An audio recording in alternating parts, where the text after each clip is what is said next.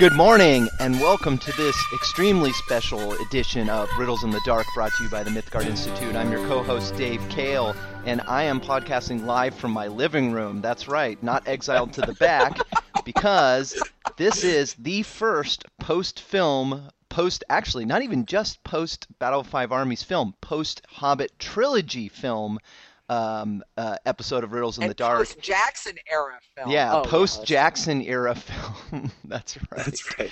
It's the post Jackson era episode of Riddles in the Dark, and I'm podcasting from my living room because I've got my wife's um, uh, WGA screener going on in the background. So I'm going to be sitting and absorbing the film in the background and probably just drifting off and not paying attention to the podcast. Um, while we're do- or actually, if you ma- hear me making noises of of disdain and pain, then then you know Right. I'm actually paying attention to the film. No, I'm just kidding. Um, so today's today's a, an exciting episode because we you're gonna get you're gonna get to hear um, the initial reactions of your riddles in the dark um, uh, um, uh, podcasters minus one. Unfortunately, Laura couldn't be here, but you know who I do have here with me. You'll be surprised to hear. I've got Trish Lambert and Corey Olsen, the to- Tolkien professor. Thanks So- for allowing us on your show today, Dave. Yeah, you're That's right. welcome. especially, I feel especially honored to be invited into your show from the living room. I mean, I can fully appreciate what Yes. a big deal that is. Yes. Yeah, because you're usually in the basement, right? Yeah, I moved up from the storage closet to the basement, but I, I don't really have any further aspirations at this point. You know, uh, Getting the to be living in a room public is- space. I mean, man, that is, that is, uh, you know, you're like the headliner in your house today. That's that's that's pretty. That's kind That's of right.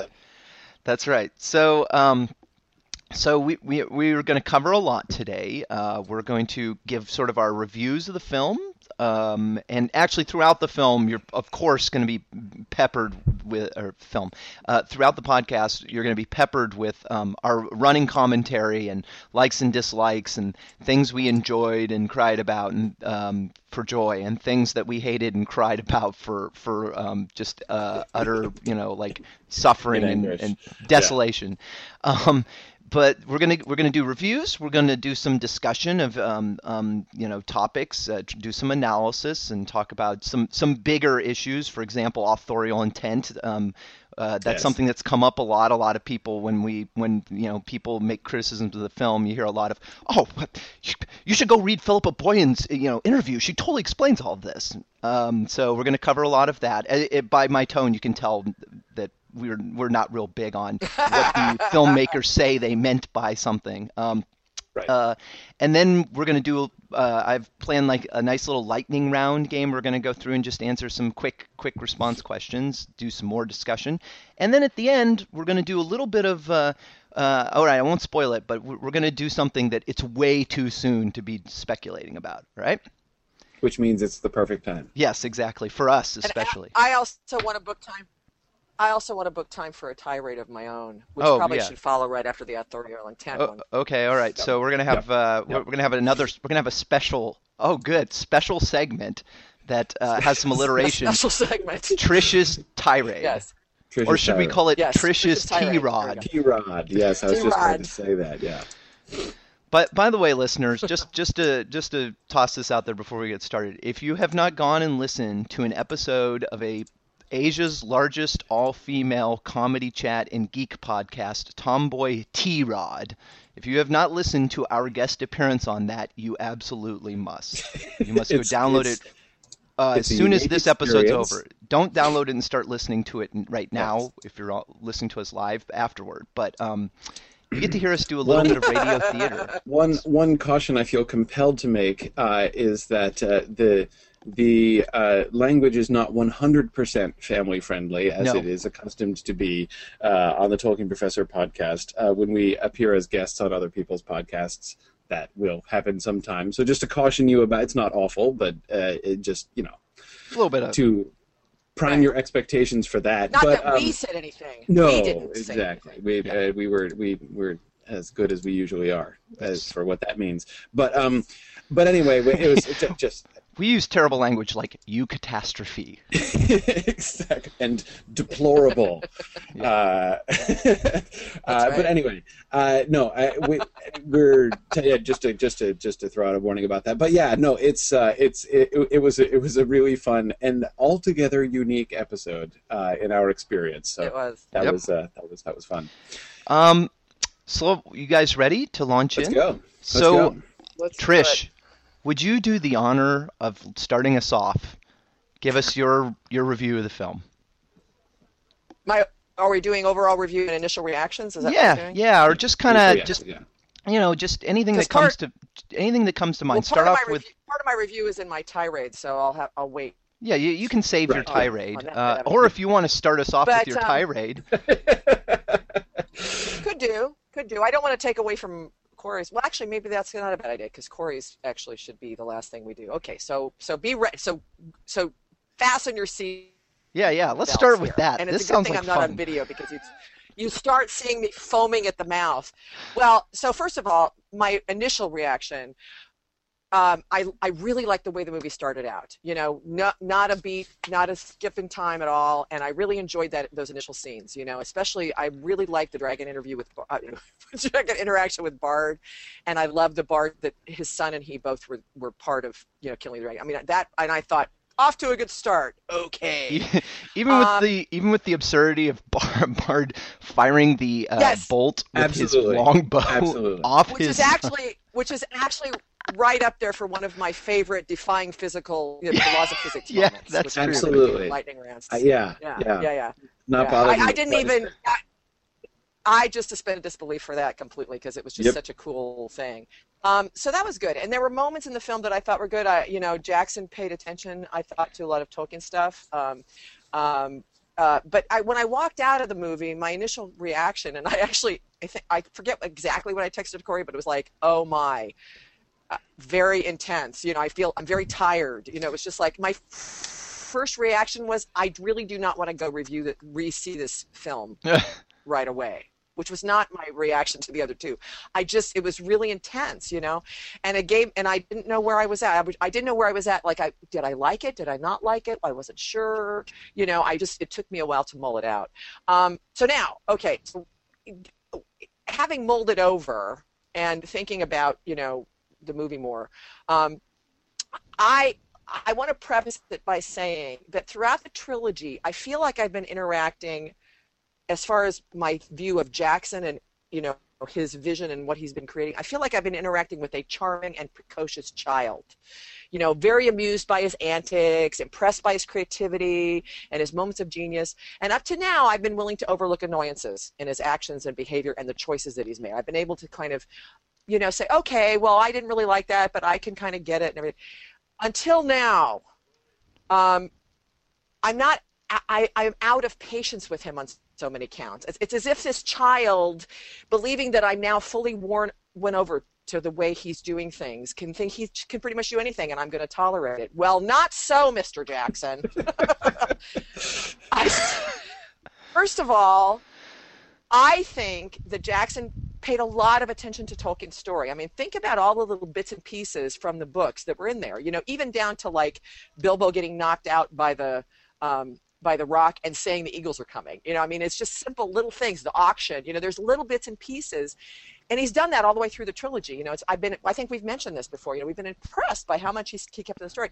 Unfortunately, he's not paid enough attention to his own story, and for example, the Arkenstone, you know, the changes, and I know we've talked, you know, we've talked about this. It's like the expectations that we had of how he built up the Arkenstone in the previous movies did not come did not come to fruition in this movie.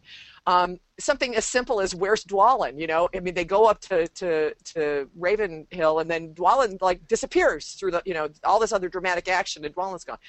But then we get into some of the more serious things, like Thranduil's wife and Legolas' mother. Now, there's a issue I have about the extended edition that I won't get to at this moment, but it's like if she's figures so prominently in Thranduil's change of heart at the end. Why and, and legolas's issues. Why are we only hearing about her now? It's not like thranduil necessarily had to say anything about her in previous movies but legolas could have like mentioned her to give like some idea that maybe there was some issue with his you know like he misses his mom kind of thing to give more credence to that scene at the very end where he goes legolas your mother loved you. I mean up until that point we didn't even know legolas had an issue with that. This is jackson's story and jackson needs to tell his story fully Okay. The other one is the mountain being a strategic position for Angmar. Okay. Okay. If I go with this and go with, okay, this is Jackson's story, I'm going to ignore Tolkien for the moment and ignore geography. And go with this idea that the uh, mountain's a strategic. Ignore geography. Okay. Why is this only being brought up now? It could easily have been raised in the second movie, or even in in in an unexpected journey. For example, okay, I have the idea. High Fells. Gandalf sees that the tombs are broken into, he turns to Radagast and goes, "The Witch King of Angmar." And Erebor is the gateway or something. and under his breath, he goes, Dol Guldur, Dol Guldur, we must hurry, Radagast. Okay, that's all he needed to say, and then we get this impression that he thinks it's the Witch King of Angmar, and he's actually true. mentioned Angmar. Okay, two like less than a minute of film time. So he's he's paid attention to Tolkien's story, but he hasn't paid attention to Jackson's story, and that bothers me a lot. You know, it's like, okay, if you're going to make me just, you know, not, you know, get, away from Tolkien's story, at least tell your own story. So that if I was at the, okay, now I'm going to get to the extended edition. Because if I was a person who didn't know the books and went to see the movies, I want you to tell your story. And I wanted the third movie to feel like your story actually makes sense.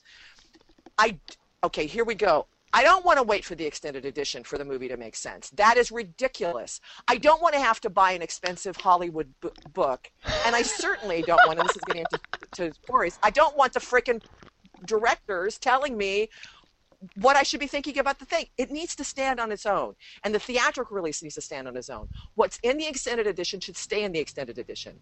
He did it well with with Thrain, Thrain, and the Ring. Okay, that was all extended edition stuff. Mm-hmm. Why are we getting the necklace of whatever Lasgalen in the theatrical release, nobody who's only seen the theatrical release will have any idea what that necklace was about. so I feel duped as a consumer. I feel like I'm being conned that I now have to go buy the extended edition, and boy, do I wish I could boycott, but you know I can't. I, I and I, that makes me even angrier that now I have to. I know I'm going to have to buy the extended edition. I don't want to have a book, an expensive book, to explain to me that it's Thranduil's dead wife, blah blah blah. I want the movie to stand on its own as Jackson's story. It's you know I could even forgive deviations from Tolkien if Jackson would at least have completed his own story. Yeah. Okay, I'll take a breath now.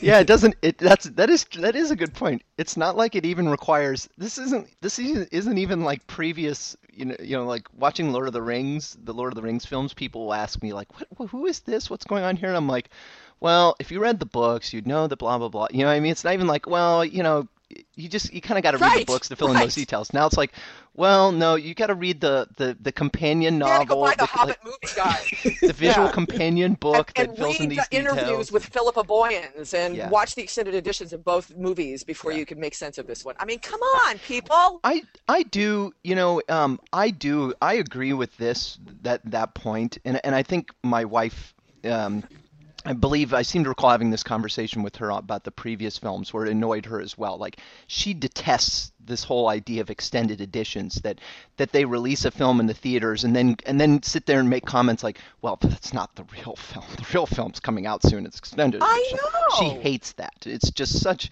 so now I have to pay for the theater ticket. I have to pay yeah. for the book. I have to pay for the extended edition, and I have to wait almost a year. Yeah. I mean, really? I you know this is what's this is what Hollywood what is coming to? I think I would have I'm tolerated. Sorry. I think I'd tolerate more if they waited to release all the extended editions after the trilogy was done. But but um, right. the fact that it comes out so soon after, and maybe maybe you know, I, I'll I'll acknowledge Timothy Fisher's comment that I, this is one area where I could imagine maybe WB is putting is is putting some pressure on on Jackson to you know maybe maybe they want to sell more DVDs so they you know and sell them sooner so they like putting out the extended edition. Maybe they worry that if you wait to release all of the extended editions. Um, after the initial, you know, after the whole trilogy finishes, fewer will sell. I don't know. I, I could imagine that playing a piece in this, but I agree with you, Trish. It is very annoying. It, it, it seems like an interference uh, in our ability to enjoy the theatrical releases, the the release of the extended editions, and not just the release of them, but like the heavy marketing of them. The the fact that even before the film has come out, the filmmakers are already saying before we've even seen the theatrical release. You know, it's just now we're getting the world premieres. They're doing interviews with Phil Williams and Peter Jackson. They're already saying like, oh well, you know, you'll have to wait to the extended edition to get the full details. And it's like, give me a break. Why am I going to I'll watch the one in the theater? I'll even go back to my other point, which is what was in the extended edition should stay in the extended edition. Okay, like the necklace. The only way you would understand the scene with Thorin picking up that necklace, and I understand it follows right after Thranduil, so you could kind of maybe make the connection. But the only way you'd really understand it is if you'd seen the extended edition of the first movie, where the necklace is shown to Thranduil, and then they do the pretty woman closing of the box on his hand kind of a thing. Yeah. Um, even the dragon sickness, you know, which they which Elrond and- and Gandalf talked about in, in uh, an unexpected journey, you know, that's a precursor. But I think me, my feeling was if I hadn't seen that, I still could get, I still could get Thorin kind of going nuts, Yeah. you know, uh, uh, because they explain it. Yeah. Um, so the thing is, I felt like in the first movies he did a good job of containing the extended edition, so that what you ended up doing was getting kind of a, and same thing in Lord of the Rings, you got like an enhancement of the story, yeah. but but you could go see the theatrical versions and still get it. Yeah. This one And I actually- didn't. Third movie, I didn't. I didn't get that at all. I didn't Yeah. feel that way. If I could interject briefly, I think the business about Thorin's madness in the extended edition of the first one undermines the rest of the story rather than enhances Ah, it. The okay. idea that there is some That's kind of good point. congenital That's why I like madness in the line of Durin oh yeah. absolutely undermines the dragon sickness angle that Okay. uh, the th- the second and third film are going for. Yeah. I thought that was I, I suspected that of being nonsensical when I first saw it. I'm now fully convinced that it's nonsensical. Yeah. Um, And, Well, you And, know, it's uh, just like I, this. That's like a consistent thing with a lot of threads in this film. The Arkenstone, another example. Oh man, we're going out of, we're spiraling out of control now. But um, but you're right, Corey. Like there are multiple things like that where it it seems it almost it seems like they're confused. Like they're not sure what they're doing. Which which story we're Yes. trying to tell. Like Right. and Or and they they're don't remember what they did before. yeah. When you you know talk about It's like that was two years ago. I don't remember what we did. The the amount of retconning that they're doing puts Tolkien to shame. Actually, no, I, I take that back. Uh, they don't. Their retconning doesn't put Tolkien to shame. Their retconning shows what a master retconner Tolkien was, because their Tolkien was, retconning yes, is exactly. absolutely nonsensical, Yeah. inconsistent. Um, Yes. No Well, amount of extended edition is going to clear it up because you can't No. undo things you said in the previous films. no. Um, and this is where you know um, i guess two things that i would say here the first thing that i would say is uh, you know like the unfortunate thing to say about all this is that this is bad writing you know i mean it's Yeah. bad storytelling. I, I mean it's just there are no two ways about that. Um, it's Yeah. it's it's inconsistent. It doesn't hold together. Now the second thing that i would say is many of you might be saying well hang on guys.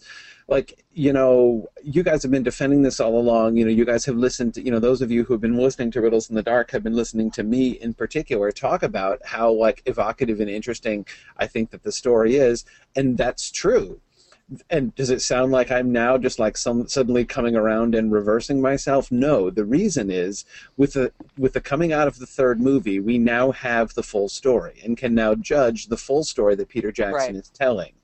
And at the at, at the end of the second movie there were many things that i was still saying and i still believe going back to the first and second film i would still say these ideas that are there these ideas which come out in the first two films are richly suggestive and there's a lot of potential there. But at the end of the 3rd Mhm, film there is mhm. no more room for discussion of potential. Now we have to have actuality. We have to discuss what is really there. And unfortunately after the third film the actuality does not live up to the potential in almost any of those elements. I mean, almost any of those story elements that I really like. There are very Right. few of the story elements that were originally interesting and suggesting that they've actually successfully followed through on. Yeah. There are a couple. There are a couple things that I like and that I think they brought together well.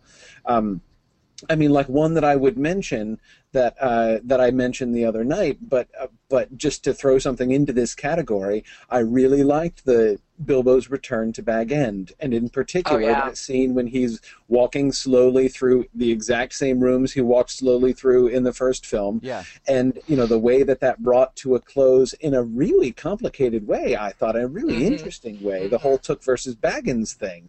Um, it really, um, you know, in many ways, I think that the um, the film manages to put more uh, attention and more interesting attention onto the the journey home. Uh, that that chapter, by the way, is the one chapter in The Hobbit I've always wished was longer, um, because in the book we just you know, for all of the for all of the you know the way that he does eh, you know such interesting things with the token bag and stuff throughout The Hobbit, um, the end is quick, and um, and uh, more is more is implied than is said, and that's fine. I mean, that works okay in the book.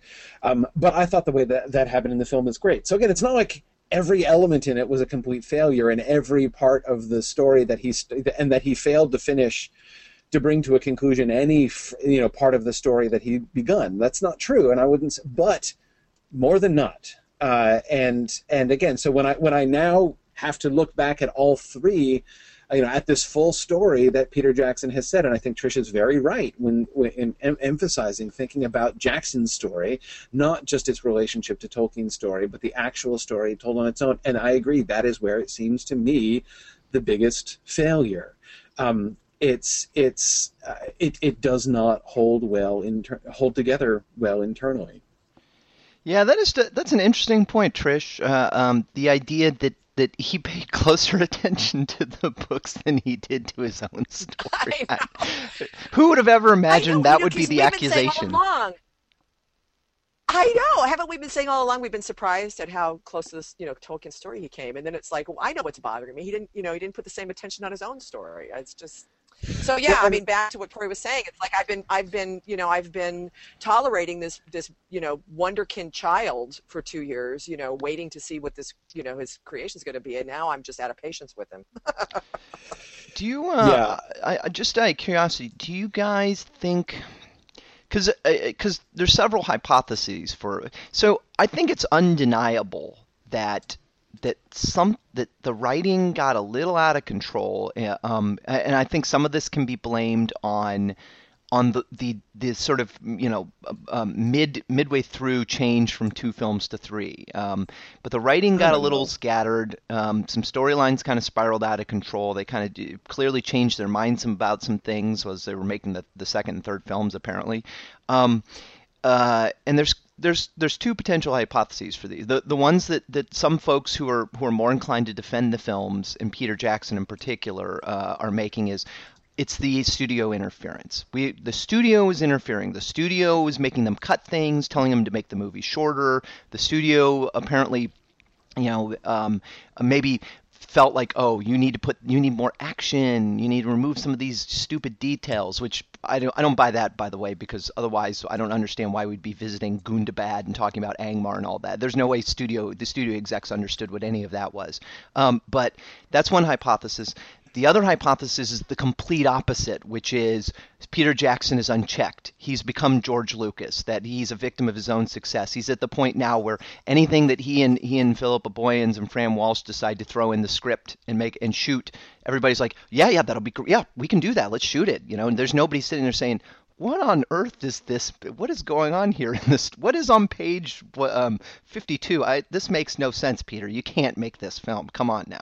Um, Yeah. that, that he didn't have he didn't have some pressure and some checks and balances to keep him in check. I I'm inclined to think that's what happened. There, you know, this of course we're straying into critfic. We really don't know whether any of these things happened. Completely, Um, yeah, absolutely. This but- is that's like this is this is that's like the textbook definition of critfic. Yeah. But it And, makes you know, me I'm wonder. not buying. I'm not. I. I'm not buying the the split of the movie from two to three. That happened mid first year. Well, he was. He still had actors on the ground. He still had. I mean, it, it. It wasn't like he'd made the first movie or the second movie, and all of a sudden, oh my gosh, we're gonna have a third. It was. It was not a big surprise. It was like early in the process.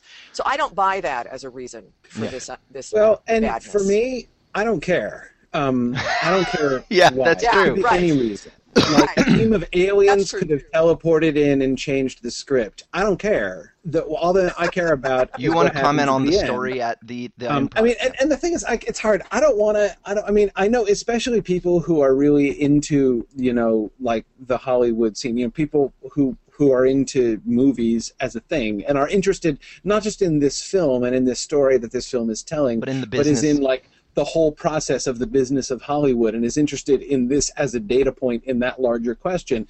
For Yeah, for, for yeah. people who are interested in that as like a sort of a, a, a, cultural or sociological phenomenon or, or, or whatever, that's fine. These questions are relevant. To me, these questions are utterly ir- irrelevant. I don't I don't care why Yeah, there are thousands right. why uh, works of arts fail. Um, but uh, anyway, um, I was getting weird feedback. I don't know what the heck that was. Yeah, Um, me neither. so Anyway, uh, I'm uh, going to steer this in a slightly different yeah. direction, if you don't mind. Uh, I'm gonna Yes, please. I'm gonna briefly do my review, and um, I'm gonna I'm gonna throw folks a bone, uh, and and uh, give them a um, a uh, some relief from the relentless bashing, um, which I expected to be coming from me, and I, and I have participated in it. But um, so uh, I watched this film in uh, in at the tail end of a trip to China and Hong Kong. I watched it at the airport uh, um, Regal Theater, United Artists Theater in um, uh, at the Hong Kong airport. Uh, with not a huge crowd, so I didn't get to sort of sit in there with a bunch of people in, in Legolas costumes and stuff, which was a little disappointing. But you know, it is what it is. Um, and uh, I got to see it 3D IMAX, which was gorgeous. The visuals are just incredible, and the the initial scene, um, uh, the I I love the fact that they went directly into um, uh, Smaug's attack on Lake Town. I, I personally feel that the first 20 to 30 minutes of the film and the last 20 to 30 minutes of the film are are some of the best stuff in the film and and indeed in the whole trilogy. Um, of course, I love the auction. I mean, come on. But I thought Sma- Smaug's attack was was super well done. Yeah, there's there's some absurd Yeah. details, um, uh, but but uh, those things they didn't really bother me. It was just beautiful. It was uh, it was it was it was terrible. It was you know a horrifying attack. It's way more. It makes you know it's way scarier than in the book.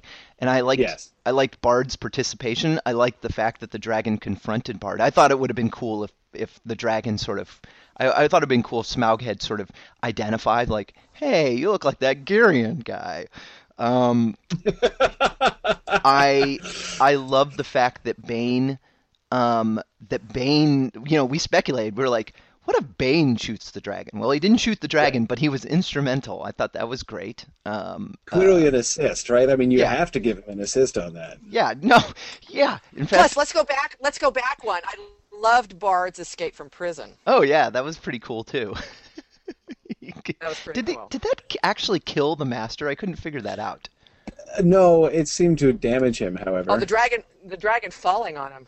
Yeah, I the guess dragon falling on him is what killed him. That's what finished him off. Okay. which so I, I actually like that too. yeah, so that was a great sequence. Um, the middle part is where it went a little off. Like I honestly, for all the kind of cool special effects of the um, of the the the Battle of Dol Guldur, did not like it. Uh, In the end, like I just like I I just just rewatched it in the background as we're podcasting. I'm like, God, this looks like a video game. I don't like it. Um, What the the the Nazgul stuff? yeah, the Nazgul Yeah. zapping around, and you know, just like, and it, and, it, and I just, you know, it looks so hokey, and I. I, I have I have another beef with this, which we're going to get into the lightning round. But anyway, I I I just didn't. I felt like it felt Star. Actually, multiple moments throughout the film to me felt Star Wars prequel-ish, where you have you have a confrontation or a moment that should have it, it's the Anakin Skywalker versus Obi Wan lightsaber battle all over again, which that should have been the most serious and gra- and you know had had the most gravitas of all Star Wars moments, except maybe end of Return of the Jedi. You know, it's the pivotal moment in Darth Vader, and and at the end, and you watch it, and you're just like, there's nothing there's just nothing. It, it's a it, between the slipshod acting and the just you know over choreographed nature of the fight, the fact they're both using blue lightsabers and you can't distinguish them, and you know the absurdity of Obi Wan talking about the high ground. You know, you just at the end of the scene you're like, that was utterly devoid of emotion and gravitas, and like it was just a special effects crazy fest. I felt like there were parts of this film that were exactly the same way, where something should have been a really wonderful, serious moment, and and and I personally believe had it been made in the era of Lord of the Rings, where the special effects weren't quite so powerful and where you know they didn't have quite as much carte blanche, I personally think they would have done it better. Um, but in this case, they just went out of control with the special effects, and, and it and and the and the emotional core wasn't there. I felt like there were multiple points like that throughout the film, especially during the middle.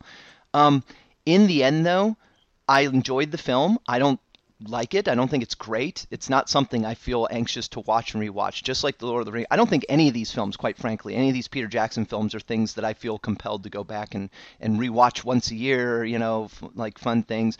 I I like watching them with other people, especially if they'll tolerate me making comments. But I I, I don't feel like it's not a film I love to watch. However, I enjoyed it the moments that are good are so good. Thorin's death scene, even though I didn't really like the fact, I would have preferred he died in the actual battle.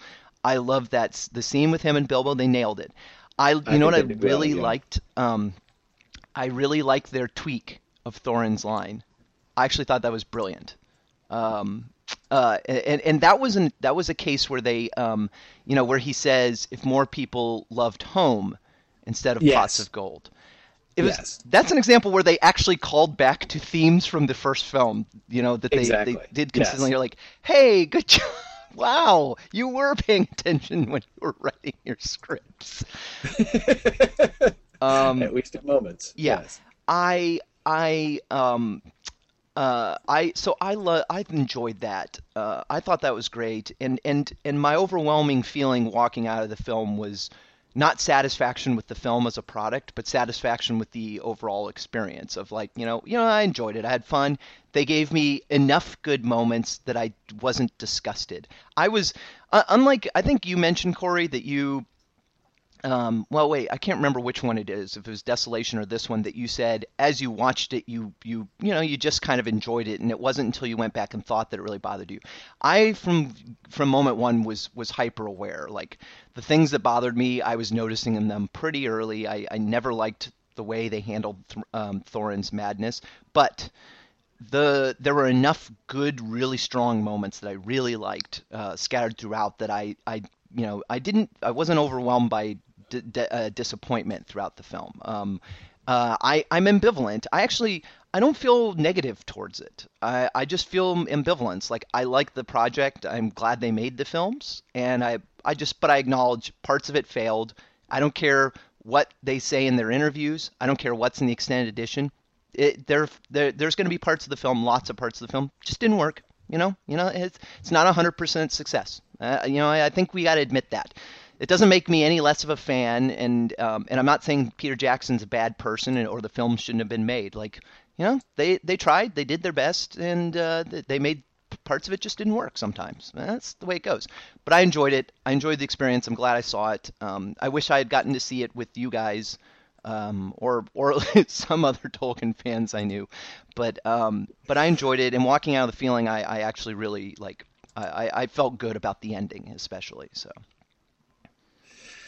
Well, for me, my sort of short review or, or sort of short response is going to take the form of what is going to sound like a paradox or a joke, uh, I think, to a lot of people, but I genuinely believe that it is true.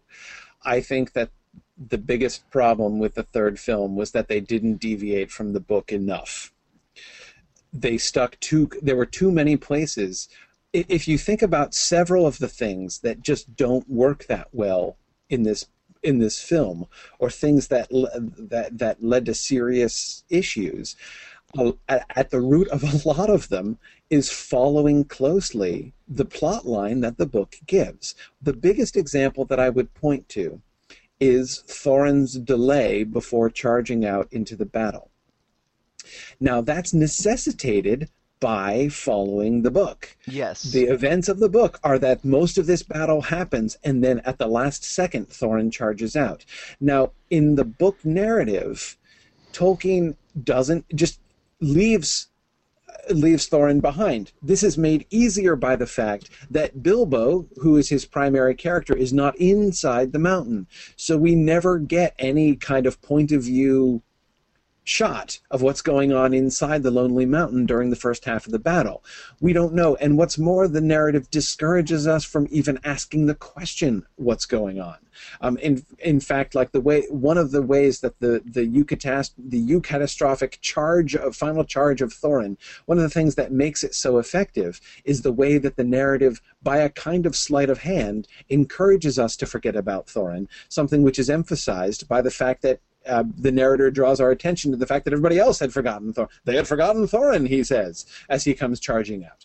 Um, and we have forgotten Thorin, and that's okay. That works. It's as I say, from a na- narrative standpoint, it's a kind of sleight of hand. It's a very effective one in the book, but you can't do that in the films. You can't ask. Had they just never shown anything going on inside the mountain? Right? They had the the scene with the handing over the Arkenstone, and Stone, and then Dain shows up, and then the orcs attack, and then things are going on, and then all of a sudden Thorin comes charging out. Mm-hmm. Like throughout that whole time, I mean, that would have been what forty five minutes, an hour of film time that we would not never have seen what was going. We don't know what Thorin was doing. We don't care what Thorin is doing, and then all of a sudden, having having last seen him, you know, off his head, uh, threatening to throw Bilbo off the wall. We now see him charging out, saying, To me, my kinsmen, to me, elves and men, like he does in the book. That would have been, I mean, imagine how people would have been squawking about that, right? Like, oh, that's totally unbelievable. Like, we just, you know, we last saw him, you know, in the grip of this madness, and you expect us to believe that, and now all of a sudden it's just gone? Well, yeah, in the book, it's just gone. That's how it happens in the book. So, Jackson couldn't just do it like that. He couldn't make Thorin disappear. That like his his his medium, you know, the the medium of this story insists upon giving us the inside of the mountain. Not because we can't forget about it for that long. Um, it only takes a few minutes to read the chapter in the book. It takes an it takes an hour to watch the film version of the battle. That's not a criticism of how he did the battle. That is a natural consequence of putting it on screen instead of telling us about it. Because it takes a lot long. It takes two sentences to mm-hmm. tell us about the progress of what happens in a battle over the course of an hour. Um, you know, you can't do that on screen. Anyway, so um, so so so the book gives us this gap of time right? Mm-hmm. Thorin and company are in the mountain and doing nothing for the majority of the battle. Why? What's going on in their heads? And what's more, more importantly, in the character of Thorin, Thorin is having his turning point. When he, I've said many times, and I said in my book, when Thorin charges out of the mountain, I believe he is redeemed at that point. He has made, he has turned away from the dragon sickness. That charge shows, and what he says during the charge and his sacrifice of his life demonstrates his turning away from that. But the interiority of that, the process, the internal process by which Thorin turns away from his madness at the gate to his sacrifice and his charge happens completely off screen. So Jackson makes the choice, which is in many, which is very sensible considering the kind of character that he's made into Thorin, to have that happen on screen. But he still needs an ex- he still needs to justify some if he's going to stick with it if he's if he's if he's going to stick with the plot as Tolkien gave it which he does in that set in that way he has to give some reason why Thorin doesn't charge out and fight, and it doesn't work. No. It, it's inconsistent. It creates an inconsistency in Jackson's own story. Trish, like you were saying before, he sticks to Tolkien's story but doesn't stick to his own story. The the the the like my kinsmen are here but i don't really care. I'm just going to stay and let them fight. That concept is not in keeping with his madness. I mean like even if he uh, it's it's not saying like oh but thorin is mad. That's why he doesn't fight. No that's not with the direction his madness was going. You know i mean thorin if thorin was to be consistently mad if if he's going to if he's going to act wrongly because of his madness, his wrong action would be to charge out and try to wrest the this the Arkenstone from Bard's hands there and then. Like that's what his not sit around and do nothing. Um, you know, so so basically, he creates this situation where he has to find some way to justify Thorin staying in, and it's inconsistent with the rest of his story. What would have been better? What would have how how would his story have been better served to deviate from what Tolkien's story Yeah. said? I I would think not have right. had Thorin stay in the mountain. In, Yeah. Under these circumstances, I mean, again, if, if if you just sort of wrote the script up to that point and said what should happen next, I would say whatever you do, don't make Thorin just stay in. We can try to retain the eucatastrophe of his charge. You know, we can, you know that I, I, I, obviously, I mean, you know, you guys all know that I, you know, would not want uh, a, a, a, a plot choice to be made which de-accentuates his charge out into the battle and the significance of that hmm but you don't have to include that long delay. It could have been done otherwise had they been less slavish to the plot of the book. And they are slavish to the plot of the book, to the detriment of their own story, as Trish Yeah. says, in many places. Yeah. Um, so again, had they been willing just to leave more of it aside, just to, to, to do their own thing um, and, and follow their own story, even, you know, and, and, again, and here I think it's just, you know, in that sense, it's poor adaptation. They haven't thought through, you know, they've done a lot of thinking about Tolkien's story and they've been very careful to include a lot of things, but the integration of the elements from Tolkien's story that they are keeping with the story that they are telling is done very clumsily, and nowhere was that clearer than in this third film. Yeah, that's true. I'm not. I'm not sure. You know, I think what we're going to have to do is do a, uh, a a podcast sometime down the road where it's how would we have done it? Like, you know, like Right. I guess that's what this podcast is really uh, the last three years has been. How would we do it? But actually, it's not entirely true. It's a lot of times it's been how do we think they'll do it? Uh, although we Well, frequently. and, and and it's been constrained by uh, their framework. You know, Yes. I mean, it's it's. I mean, even like during this past year, when we've been speculating about the third film, and I made my you know my decision early Mm-hmm. in season three that I was going to decide not what I thought was likely, but what would be awesome. Mhm. Still, the the the framework of the what would be awesome is what would be awesome in the third Peter Jackson film, right? Yeah. Given what has come before in the first two films, Yeah. you know, so there's there's been that that uh, you know sort of constraint Well, upon I, I our even think I actually think there. I think his films are pretty salvageable. I think there's just like uh, just some patches here and there and some like things I would change. You know, like I I'm not sure how I would handle the Thorin um, Thorin actually, but let's uh let's leave that for some some more in-depth analysis uh, down the road, or or we can just transition. Do you, either you guys want to share any more review, big picture review type stuff like? How you felt coming out of the film, um, your overall experience, uh, that kind of stuff. What the audience was like. Did you feel like people enjoyed it? Either you want to do that, or should we just go straight into more into analysis? Analysis. I was I was uh, um, my own how I felt when I came out of the theater was numb, um, and I don't even really understand why. I actually enjoyed the um, the uh, I actually enjoyed the film. Um, I enjoyed the experience of watching it more than I did, I think, any of the other two. But at the end, I was just, I, I was just like, I just went home and went to bed. I mean, like, I was, I was completely numb, uh, and you know, part of it was just sort of trying to process this. And but and I, and I think in retrospect, I think the main thing is is the stuff I've been talking about here today, the fact that mm, basically the job of responding to the third film is a much bigger job than the job of responding to either of the other two films. Mhm. Um, because now we have to basically, you know, it, when it's the last film, you have to answer two questions, and they're not anything like the same question. The first question is, what did you think of this third film as a film on its own? You know, how, what did I think of this as an installment of the Hobbit story? But of course, we must also ask, now what do we think about the Hobbit story as a whole? You know, now so in other words what do i think about this conclusion not just as a film but as the end point now of the entire larger story um, and so i think in part it was just like trying to process on you know several different levels all that stuff Mhm. that left me just feeling kind of stunned uh, at, at the end of this but um, yeah Tr- Tr- Trish, uh, do we still have Trish with us, or do we lose her somehow? I think she's still here We got you, Trish. Trish didn't just like perish utterly. Did Trish swoon. I'm cu- what I'm curious to know from her is is uh, uh, uh, her uh, the the her her her fairly vehement reaction. Is this was this um, visceral as she was watching the film, or as she walked out of it, or uh, you know, like I kind of kind of got the sense from from the pre-show discussion that this was that this was more based on contemplation as she was making notes and stuff that she worked herself up into a, a lather. Um, but Yeah. uh, anyway, we'll we'll we'll follow up with her about that. Um, why don't we why don't we transition directly into more in-depth discussion? And since we were just talking about it, let's do let's do Thorin's dragon sickness. Okay. I'm going to propose that. Um, Okay.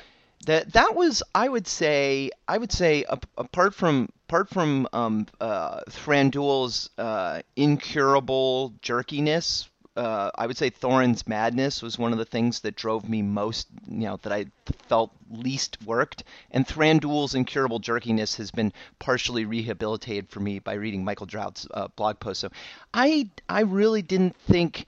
Well, okay, I, I had mixed feelings about it. On the whole, I didn't like the way they portrayed it. I didn't like. I sort of agree with what Michael Drout says about it, which is, it's the way the book did it is enough. Um, uh, just showing him being showing him being just you know driven entirely by greed, a reluctance to give up his treasure, um, and and and you know being um, obstinate on that point is enough. I don't think I needed to see him actually try to throw Bilbo off the wall. I didn't need to see him like sort of rolling his eyes and kind of staggering around, kind of crazy. I didn't need to see him uh, uh, threaten to kill Dwalin, like, and and I and I really didn't uh, uh, think that the whole drowning in gold scene worked. Uh, I just felt like it felt cornball to me. It felt goofy and weird. Uh, I really didn't like it. On the other hand, parts of it I thought really worked. I felt like if you really wanted to go the route of the dragon sickness, you really wanted to show, hey, there's dragon sickness. I thought having him uh, recite quotes directly out of Smaug's mouth from the previous film to Bilbo was kind of a cool, neat idea, and you know, and overlaying a little bit of the, the Benedict Cumberbatch voice was kind of interesting. Uh, uh, that that felt cornball again, um, and and uh, and and my negative my negative feelings about the madness were almost entirely forgotten when they had the scene where he's walking out of the sun up to the other dwarves, and he's shed his kingly garb for his tra- Yeah. Thorin Oakenshield travel garb. I was like, oh yeah, I like that. That's pretty cool. and then the charge, of course, was great. I, I think I agree with you that I think leaving them they left them in the mountain too long. I don't think that it worked. I th- I I, I wonder if there would have been a way to put him in the field with the other dwarf army and and still go through this process and have his come to Jesus moment. Um, because I felt like they lingered way too long in the mountain. Like it just defied it just defied common sense. Uh, you know, it, that's one of those cases where when in the book you just leave him in there, uh, leave and they don't come out, you, you kind of don't pay that close attention to, Right. to what Yeah, happened. No, you don't. When you show here's what they're doing and you realize they're just sitting around while the dwarves are fighting goblins, you're like, come on. it makes no sense. Well, and, And- especially since they got all armored up. You know, Yeah. they got all armored up. Yeah, they're ready for and then battle. they sat there. And then he's like, "Nah, we're not going to go to battle." Yeah, I don't know how I would have handled it, but I, I just felt like what they did didn't work. And in particular, in particular, if they were going to do that, I prefer that Thorin not be dra- uh, drunkenly staggering around and like swinging his sword at Dwalin, and like I just. I just every time that he was on scene behaving that way, I was like, "Oh God, it's so, so cornball. It's so weird." I I didn't like that. I liked I liked his rehabilitation. Those moments were awesome, but the build up to it was just goofy. So that's that's the my one, kind of the one Thorin being mad. The well, okay, two. There are two things that I liked. Mm-hmm. Um, th- th- like I said, there, there, there are two things I would attempt to salvage from all of the scenes you want to throw away. uh, and one is I really liked the conversation with Bilbo.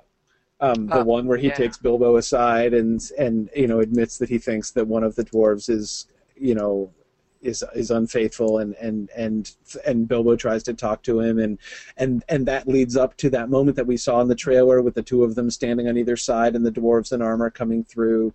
Um, I like that scene. That was that was the only. I mean, I agree with you. I could have done without Uh, I mean, I, I, I kind of I liked Dwalin's moment, though I agree with you. I didn't like Thorin's half of of, of Dwalin's moment, um, but I did like that one scene with Bilbo. Also, although I didn't like, uh, although I, I, would certainly, I would, I would agree with you in chucking out the like psychedelic. I'm falling into the into the pool of gold mm-hmm. thing. Um, I liked the mere return to that room um, you know, his returning to the mm-hmm. room and standing on the golden floor. Um, the way that that see that was another one of those moments where I was like, "Hey, this is good Peter Jackson storytelling. This is like a moment when he actually is picking up on one of the really interesting right, right, and thoughtful right. ideas that he put forward in the second film." That's I mean, true. as you guys know, you know, despite uh, many people rolling their eyes at me for doing it, I defended and would still defend the statue of gold scene at the end of the Desolation of Smaug. Yeah. I really, you know, corny and un and, and wildly improbable slash physically impossible as it is, symbolically it worked. I loved it. Um, and I, so I loved. It. And then, of course, it was great. And then Peter Jackson's like, you know what we could do with this? We could, to- you know, we have this new computer program that likes us. We can take this gold surface and stretch it into like a vortex and send him into it. And that's like, oh no! You could have yeah. just had him stand there and contemplate it. And even the hint of the dragon shadow was kind of cool. That yeah, I mean that was like uh, that was already yeah. like that was like toes on the precipice. Yeah, right. I mean, I was like, that's almost yeah. too much, but I'm okay. I'm still with it. Okay, but you're right. Yeah, the vortex. It was. It was. That was over the edge. Yeah. Um, um, and did you get yeah. the sense? Oh, by the way, you guys. By the way, you guys. I got a text from Warner Brothers, um, and they said that they were cutting off my microphone because they didn't like what I said. Yeah, okay, right. That's yeah. why you lost. That's right. Yeah. If I was going to speculate about the reasons for um, that, you know, was it pressure from the studios that that, yes. that led this to, is yeah. This, this, is what the this is what the studios have learned. Said, we're sorry, but we don't like what you said. Yeah, this is what the studios have learned from the Sony thing. Yes. They now have their own army of hackers and they're That's right. they're attacking their critics. Trish is the first of many to come. Listen, did did you get the sense in that in that conversation with Bilbo and Thorin, there was the hint that Bilbo that Thorin snapped out of his madness while he was talking to Bilbo, and you I got the sense that if they could have continued the conversation, Bilbo may have been instrumental in, in getting him sort of out of it, but then they got interrupted. Now I don't know if that was possible. like a contrived yeah. thing. Yeah, no, I mean I think it's it's but that's yeah. that's yeah. the really that's what made that moment to me really really good because it was and, and, and not to mention it was it was the plausible kind of madness. You know, like to see like somebody who's been really really fixated on something for like days and weeks in a row uh, you know and like for them to be like developing these paranoid ideas and sort of speaking furtively like that that was it was that was believable to me um, and i did like the fact that it did seem to be a moment of real crisis like some you know or even potentially a moment of real tragedy um, you yeah. know when something yeah. might have happened when something could have changed um, mm-hmm. yeah yeah um, somebody, let's see, who was suggesting this? I think it's uh, Crispin Hill was saying he would have liked something uh, like uh, having Thorin standing maybe on the gate. Maybe maybe Dwalin says in, in the conversation of you have not you, you, you cannot see what you have become, dragging right. him out to the gate and showing him the field and showing him right. like his his um you know the Iron Hills dwarves uh, corpses and piles maybe something like that might have been interesting. It might have worked better. I, am not sure. I, I, you know, I actually I hadn't thought much about the. I had just I had just categorized the entire gold gold room scene as as cornball and dumb. But you're right. I do now that I think about it. I I think actually him standing and staring at it and bringing that yes. back to the desolation of Smaug did work. But at the same time, there is part of me right. that thinks some connection to the battle going on outside would have been nice too. yeah, no, well, exactly. I mean, this is why. Well, I and think, the other thing. Uh, yeah, I don't know. I don't know. I mean, it's, it's hard because basically. I mean, the other thing. Both, think right? about it. Oh no, Trish is lagging. I was gonna. I was gonna say. I mean. Yeah. Oh. go go ahead, Trish. How about go now? ahead. Can you hear me now? oh, yeah. I can hear you. Yeah. Um, the other thing is, think about it. Thorin didn't stay in the battle for very long because then he goes up to Ravenhill. That's the other piece for me. What, you know, could yeah, I, I, I understand the mano a mano thing with with Azog, but could it not have been like in a little like cul-de-sac off the Off the main battle. battle? I mean, could we have seen them in battle, a la Azanulbizar a little bit? You know, Yeah. now I, I again, you know, Azog is the general of his armies. By the way, little deviation here. How did they get that sword on his arm? Could that have been painful for him? And and when do they sharpen it? Before they put it in, or after they install? Oh no, you know you can totally On sharpen Azog. that. I no, I I love the idea of. I mean, as I was saying, you know, for the last few I episodes, liked it. I was just I love the idea I of Azog having multiple attachments for his arm. You know, I would love to see him. yes, you know, exactly. with like uh, Fiddling you know, with it. Like, well, no, I mean, I was I was just I- kind of I- like I- giggling. I would like to see the full array of attachments. I mean, like, does he have domestic attachment for around the house too? Does he have like a like like an extendable uh, chandelier dusting attachment, for And a- instance? and, You a, and he- an egg beater. yeah, like a s- like a you Well, know a, I- a pancake I was flipper. kind I of mean, laughing to myself. I was laughing to myself because I could see the orcs going, okay, I, who's going to put the thing in his arm? Are you going to do it? I'm not going to do it. I'm not going to do it. You Yeah, can do it. I'm not going to do it. You know, I mean, it's like, no, I have no. Anyway, Yeah, but the you- thing is, I would have liked to see because Thorin, even like Dave, you were saying, you know, before the battle, I mean, you know, before he entered the battle, and then a- he he never was. The only time he was really in the battle was when he hugged um, Dain, and then the magic, the the ram magically appeared, and he rode off. I mean, Right. I, I would have liked to have seen him actually in the in the throw battle a little bit more. Yeah. Also, Um, yeah, you know, you know, uh, uh, to that. connecting that to Thorin's Thorin's madness, the mad, suspicious, um, paranoid Thorin we see on the uh, in, in, throughout the the the in mountain sequences. Man, there's no way he would see an army of dwarves showing up to the mountain as like, oh, thank God, Dain's here. Um, my relative, who could be a potential rival for the throne, has shown up with his own army. There's no way he'd be like, oh, good. He'd be like, oh no, yet another, you know, person to usurp my treasure. Like he's More suspecting his, yeah, he's right. suspecting his own friends and con- like the dwarves in the mountain with him are the only people who were willing to to go on his quest with him and help him. Like like Dain got the summons and said, "No thanks, I'm not going to help you." Um, uh, and Thorin's suspicious of the guys that have been helping him all along, and then Dain shows up after he's already got the treasure. There's no way that the crazy Thorin would be like, "Oh, good, I'm really glad that jerk who wouldn't help me before, now that the treasure's available, he's here." He would totally think, "Yeah, he's going to take it from me. He's got an army." And and actually, you know, given the mechanism Hey, of the I- dragon I- sickness, I think probably if you put Dain in the in the mountain with his army with Thorin, pretty sure Dain would prob- probably would take the the treasure from him. maybe. Hey, I want to shift to Dale. I, I, I wanted to get I wanted to get a point in about Dale that I want to see if you guys saw this as well.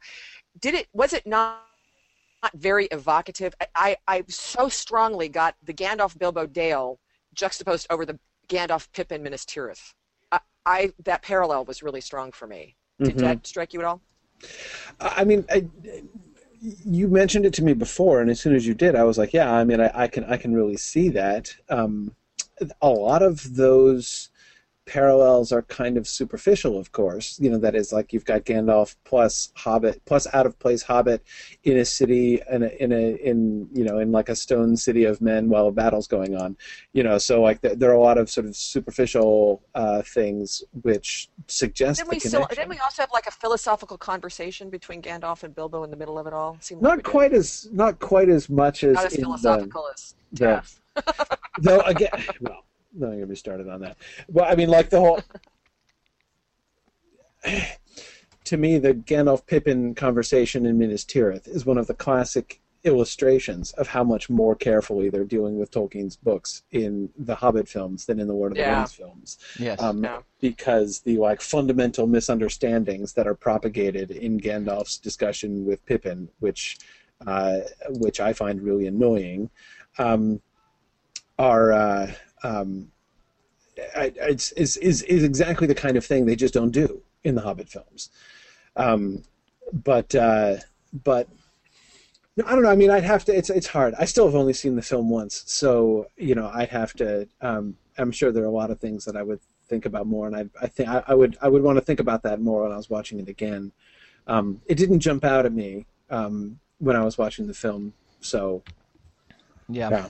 I'm not really sure about Well, that. you know, and if you remember in, in Desolation of Smaug, in Desolation of Smaug, the one that jumped out at me too was when Sauron plastered Gandalf up against the wall, which was very similar to, you know, the scene with Saruman in, in Orthanc in I- Fellowship of the Ring. I kind of wonder So, you know. if that's less a matter of them, you know, uh, intentionally doing callbacks and more them having uh, a I'm not- quiver, a I'm quiver not of. critic. I'm not. Oh, I'm Yeah. not crit-ficking here. Oh, yeah, I'm giving my Oh, you're just wondering if it viewer. connected. Yeah, I I saw it. And No, I'm I- giving my impression as a viewer. Yeah, I, I, I see I, I see things like that, and I guess maybe I am crit ficking, but I see that and I just think that's just they have a they have a quiver of arrows that are their devices they use to make films and things they do on screen, and and it's not surprising to see that they reuse you know things that they that worked from Lord of the Rings, um, whether intentionally or unintentionally. I would guess unintentionally. It just you know like that's just the Peter Jackson style film, I think. Um, uh, on Dale though, Trish. Well- I actually just felt like the whole Dale sequence, everything having to do with Dale was a distraction.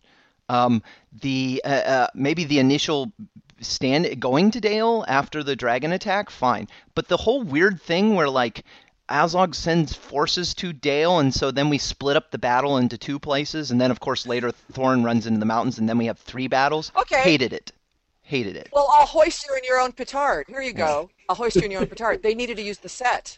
They invested a lot in the set, so they needed to use it. So Yeah, had- no, no, I- no, I've got a, I, I've got a much better reason.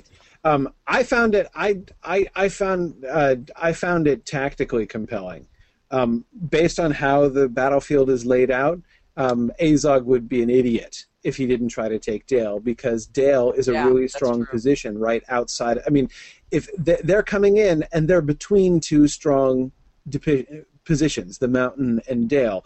What's one of the main differences? that We're never really told much in the book about the. I mean, Dale by its name. I mean, of course, have we ever pointed out the irony that Dale seems to be on a hill uh, in in the film, Yeah. which is like a little ironic Well, it's like a it's like is a the front- valley. practically at the front door of the gate, right? I mean, Right, it's it's it's in the valley, in next to the mountain. That's why it's called Dale, which is a well, valley. that's yeah. And, uh, puts it in uh, movie, so- like right there.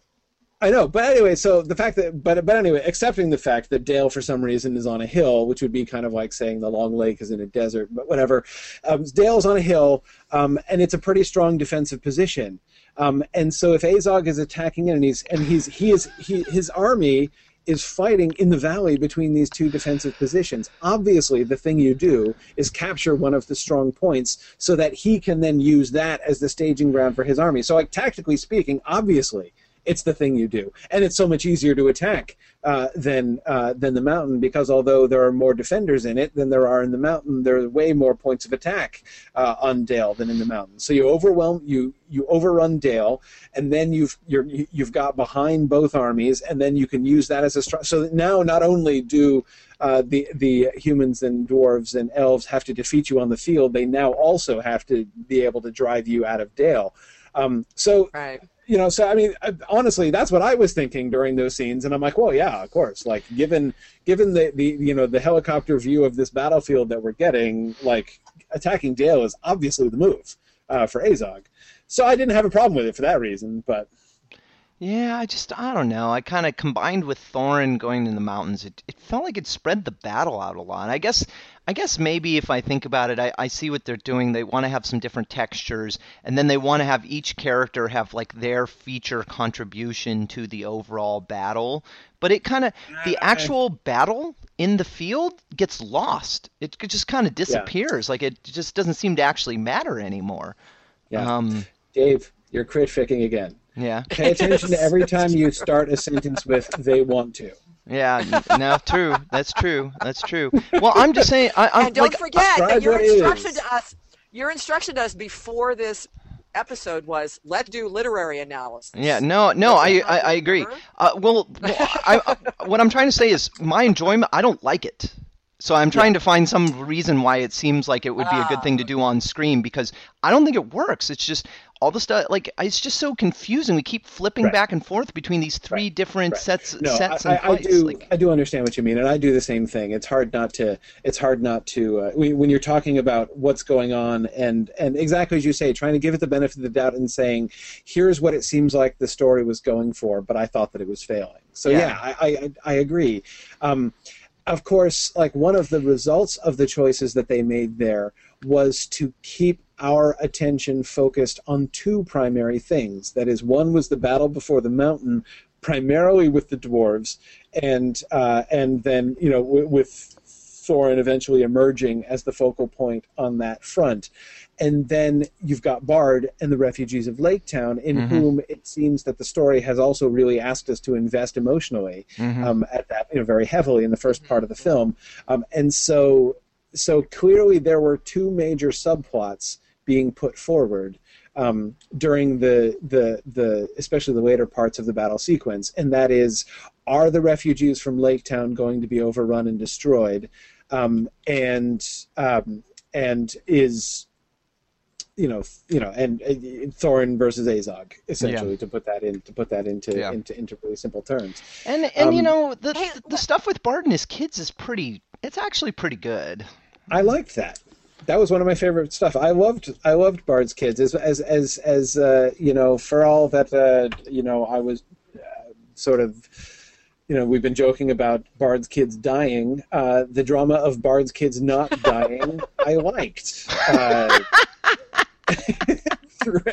in the film, I thought they did that well.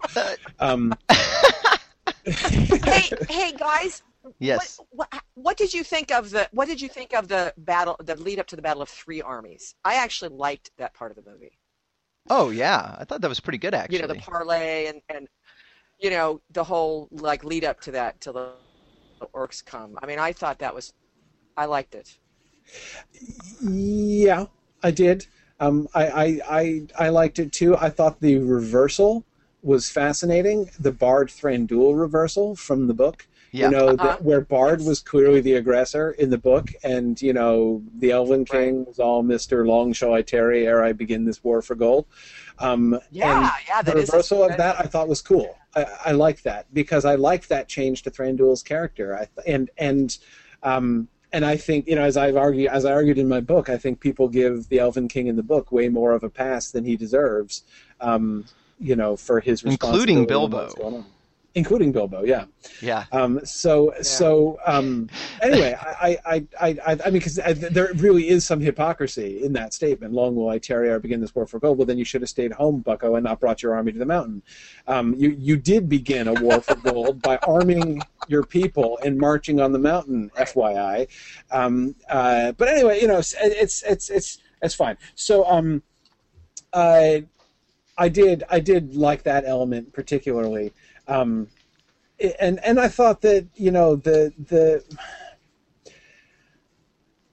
the parley. Well, again, my biggest problem with the parley, what undermined the parley for me, is the story that the earlier films had invested in. And I spent a lot of time on Thursday night talking about the the Arkenstone and my issues with the Arkenstone story, and I want to rehash all that now.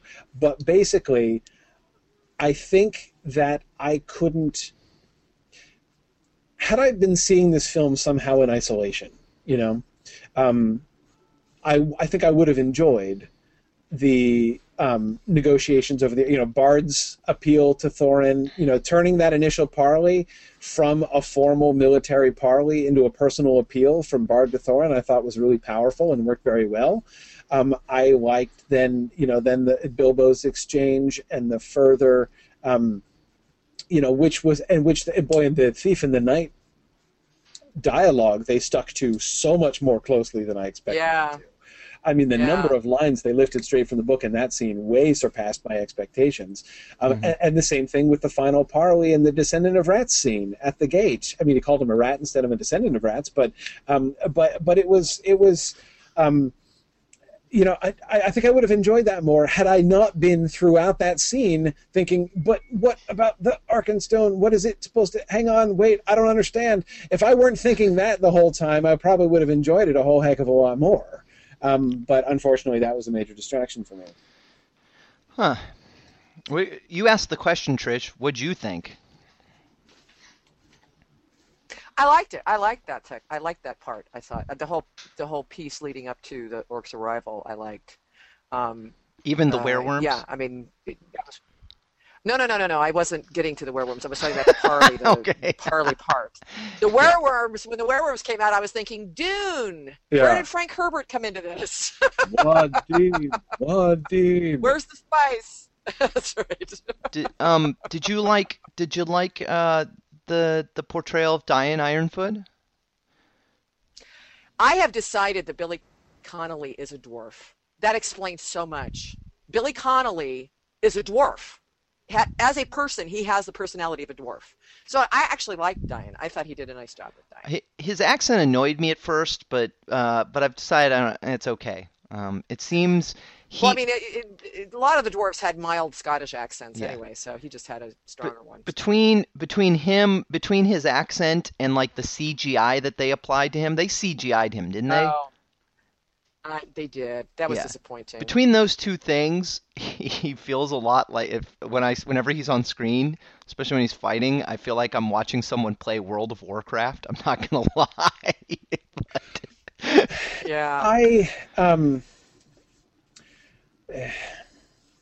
I hated the pig.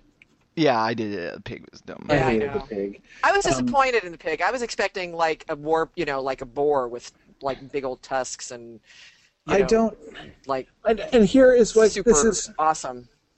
and it's hard for me because I feel that I am way more in sympathy with Peter Jackson's sense of humor than many people. I find action scenes hilarious. Like I, I, I will. This always puzzles my wife. Like when we're watching action movies, like just regular action movies, I'll, I I crack up laughing during fight sequences very often. um, some of my favorite comedy films of all time are Jackie Chan action films.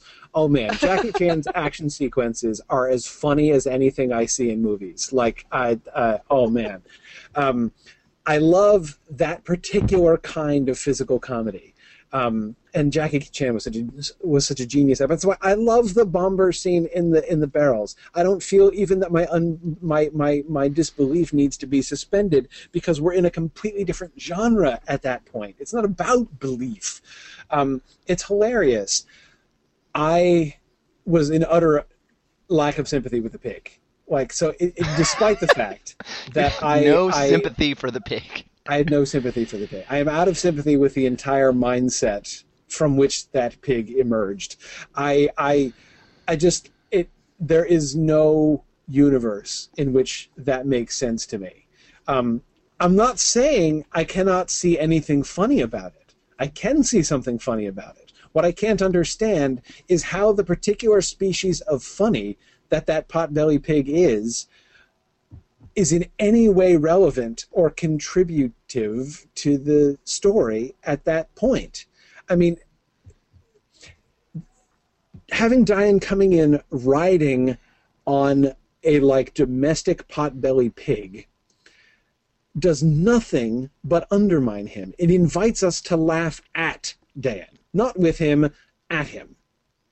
And Yes. in that particular Yeah. moment, to be inviting us to laugh at him, what on earth uh, what, what was the goal of that? I mean, in what sense was? I mean, it just seemed to be a comedy absolutely at the expense of the story. And that I can't understand. Again, lots of people have been complaining about that throughout the films. I agree in some cases. I've disagreed on many cases. I don't mind. I like the chip the glasses and crack the plate scene. I like the. I even like uh, many of the things in uh, in Goblin Town. Not the fine. I mean, the writing was bad when Gandalf. You know, they were like, "Oh, that'll do it." You know, when the Goblin King dies. Um, but uh, uh, but the Great Goblin, I mean. Um, but um, but you know, I mean, a, a lot of that stuff I like. I enjoy it. You know, I you know, like Legolas's creative decapitations. I like it. I don't like that. I just don't. I just to me that is that that's to me in a totally different genre, and I hated it. But what about setting the pig aside?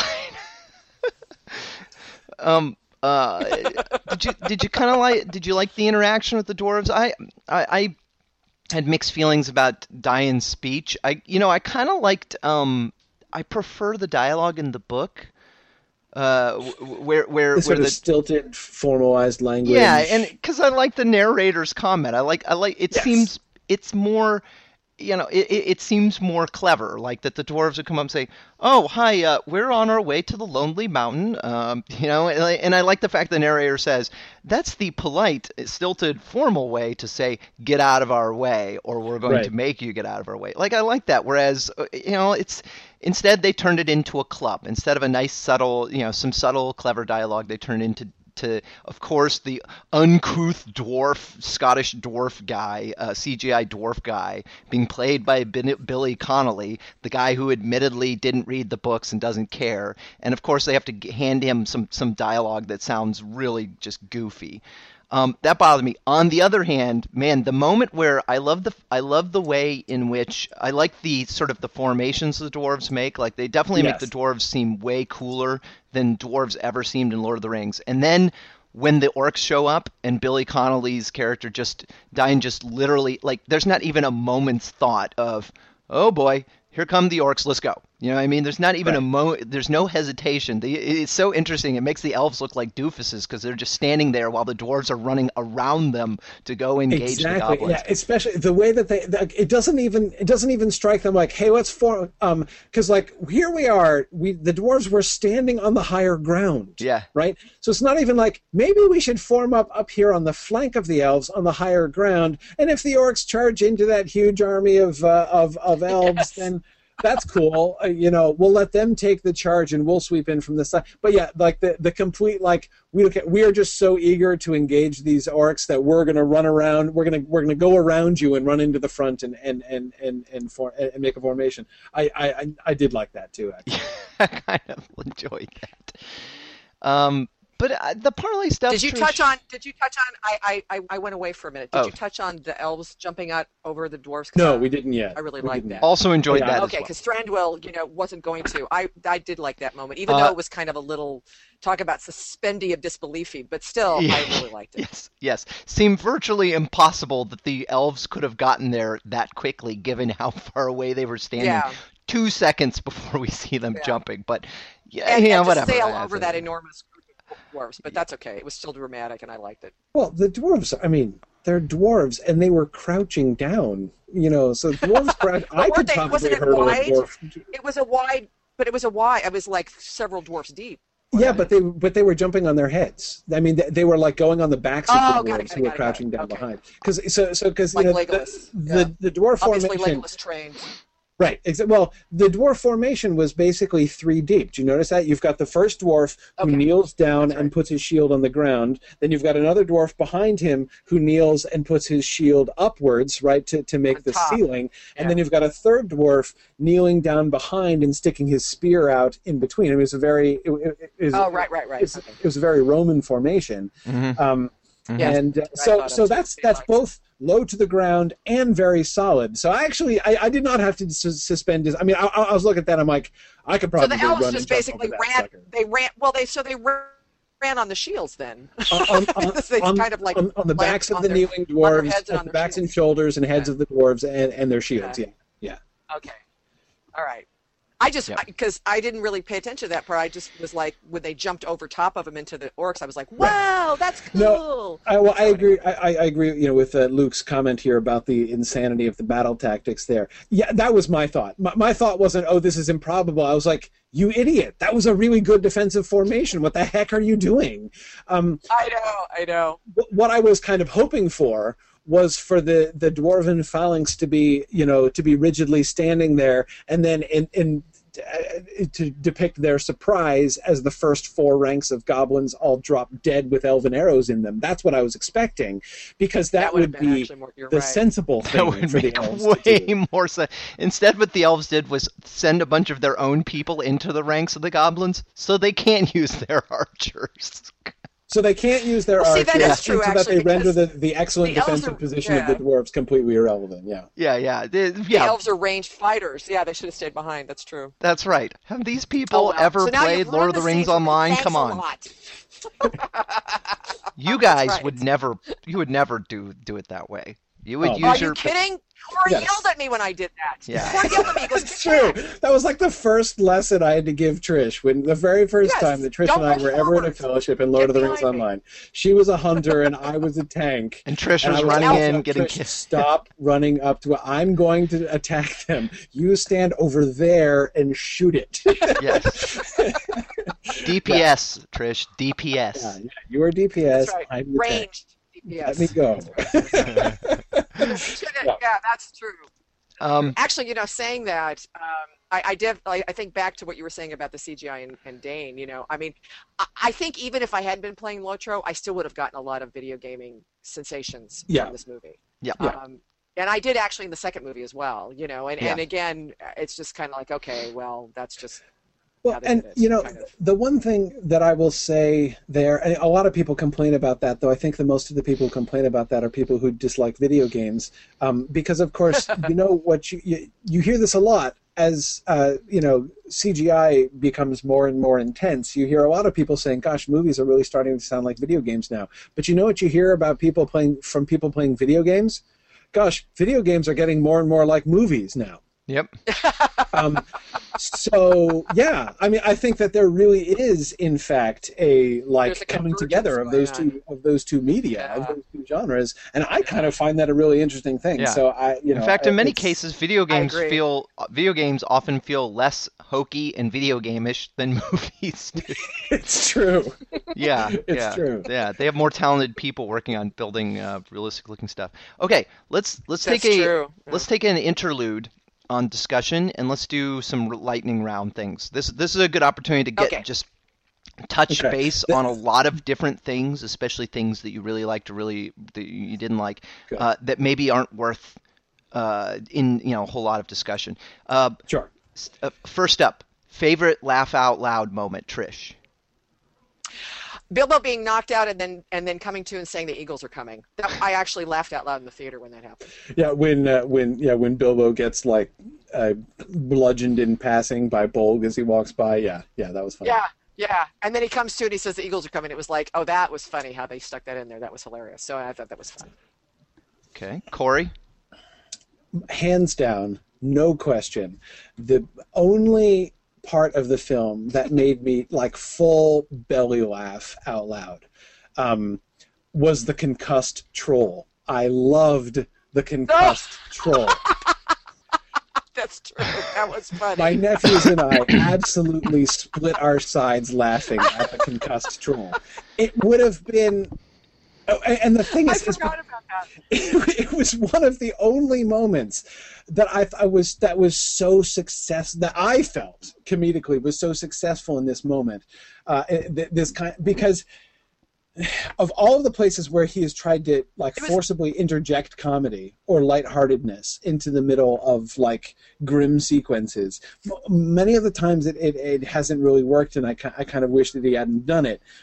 I loved that one actually when the troll runs up the hill Well, it was played down. It was kind of low key, wasn't it? it was very low key, Really... but just like you know, so yeah. the the troll headbutting the wall with this like you know stone thing on his head. That itself was kind of clever. You know, it's like actually it's a you know that that's that's a pretty smart uh, uh, uh, uh, you know sort of tactical concept. You know, to have the the troll batter his way through the wall. But it was the fact that the troll then like made that face and staggered and passed out, you know, after he had concussed himself on the wall, that just absolutely cracked me up. But I found, like, know- I don't know, in that moment, I found it I didn't undermine it. I don't know. I liked it. I laughed out loud, and nobody else in the theater did. I was really surprised. Nobody thought that was funny. I, I, I, I like you. I, I cracked up, and nobody else laughed. I was really surprised. Yeah, yeah, Well, they don't have our same level of sophistication. Yeah. exactly. Clearly. Uh, slapstick. so I have an admission to make. I laughed out loud when they killed Fili and then killed Kili, um, which has a lot to do with the has a lot less to do with the comedy of the film and a lot more to do with Riddles in the Dark and our podcast. Right. But when they just when they killed Fili, The fact that Fili was the first one to go. yeah, it was just like, oh my god, they're gonna do. it. I just started laughing. The people probably thought I was nuts. I just laughed when they killed Fili. I was like, well, there goes that riddle. yeah, yeah. And An- it's- another one of those uh, Yeah, riddle-inspired inappropriate reactions to the Yep. films. Yeah, especially because there was no hope of Kili surviving at that point. It just seemed inevitable. At Um, that point, it yeah. probably Absolutely not. should have been inevitable. Probably should have known when they when they all went up there together, and then Kili and Fili were sent off on some kind of strange, Right. nonsensical mission on their own, and they split up. Um, that I should have realized it. But once once I saw Azog dragging Fili out, I was like, oh my god, wow, they're gonna. Yeah. And then they killed him, and it was like, I just laughed. I'm sorry to say. uh, all right. Um, favorite I've got something in my eye moment, Trish. See, now I feel bad about this because you guys have already dissed it, but Dwalin's confrontation with Thorin, I actually like both sides of the conversation. Um, I thought, of course, Thorin was being very Macbeth anyway, so I was kind of appreciating his Shakespearean, you know, over the topness. And I thought Dwalin's, you know, I actually, Corey and I talked about this because I talked about, you know, I'm surprised they didn't send Balin in and whatnot. But actually, Dwalin was the one to send in because he was the, loyal, I'm loyal to him no matter what Yeah. kind of dwarf. Yeah. And I just thought that was a really good interchange. Yeah. So I was like, oh. Uh, for me, it was uh, it was Bard's reunion with his kids after the destruction of Lake Town. You're such a softy. Absolutely, What a yeah. softy. that kind of thing. Like I, I cry. I, I, eh, oh yeah, absolutely. I was like, absolutely, yeah. That's I'm such a sucker for like.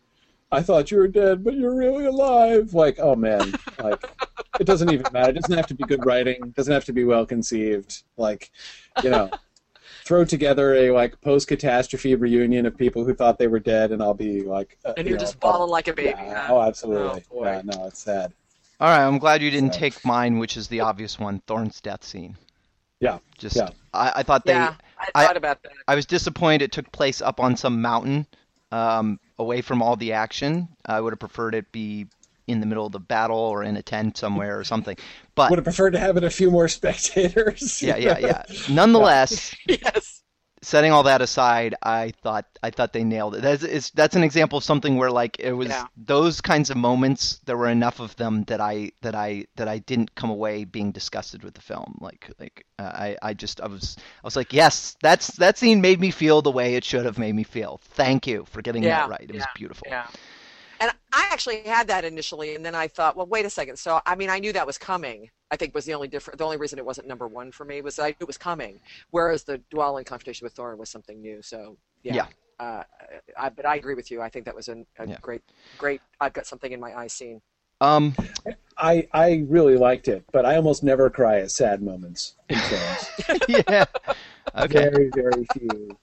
But I will say actually, you know, to give to I mean to give Jackson credit, one of the one of the scenes in the Lord of the Rings films, the scene when Eomer finds the body of Eowyn on the on the on the field. Oh, yeah. Oh yeah. Yeah. That's one of the, I mean, oh, that gets me every time. And um, yeah.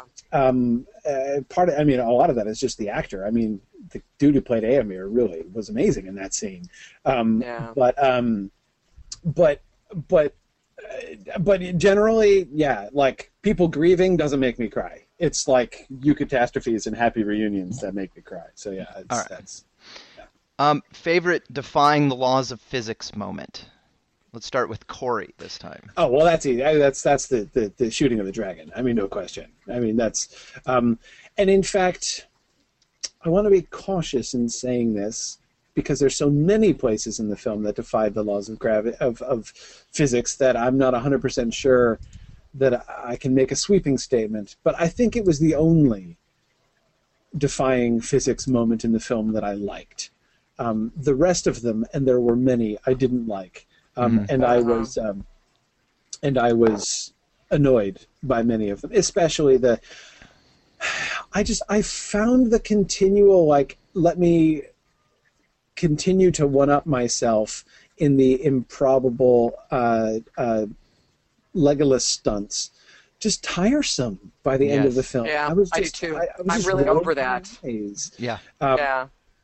and it's i mean especially since And again, my tolerance for action scenes way higher than average, and I am totally fine with most of the, even a lot of the things in the Desolation of Smaug.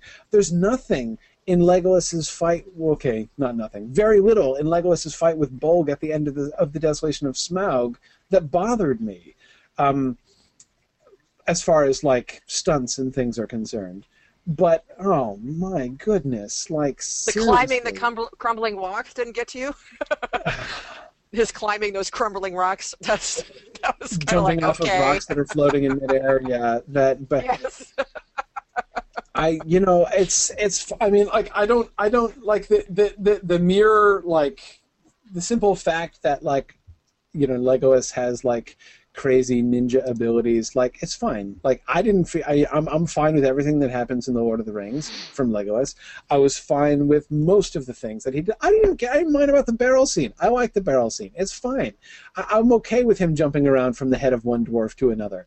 Um, I I can go there but man, like the bat and the tower and the It, it, I mean, it was too much. They they they they, They took a it. yeah they took a trope that they created in Lord of the Rings films and and even then was a little like got a little tiresome toward the end of uh, Return and of they, the King. they beat it to death. Yeah, this trilogy they they just beat it to death. Like the barrel scene was pretty funny. I kind of enjoyed him standing on their heads and stuff. But yeah, this Yeah. film it just went out of control.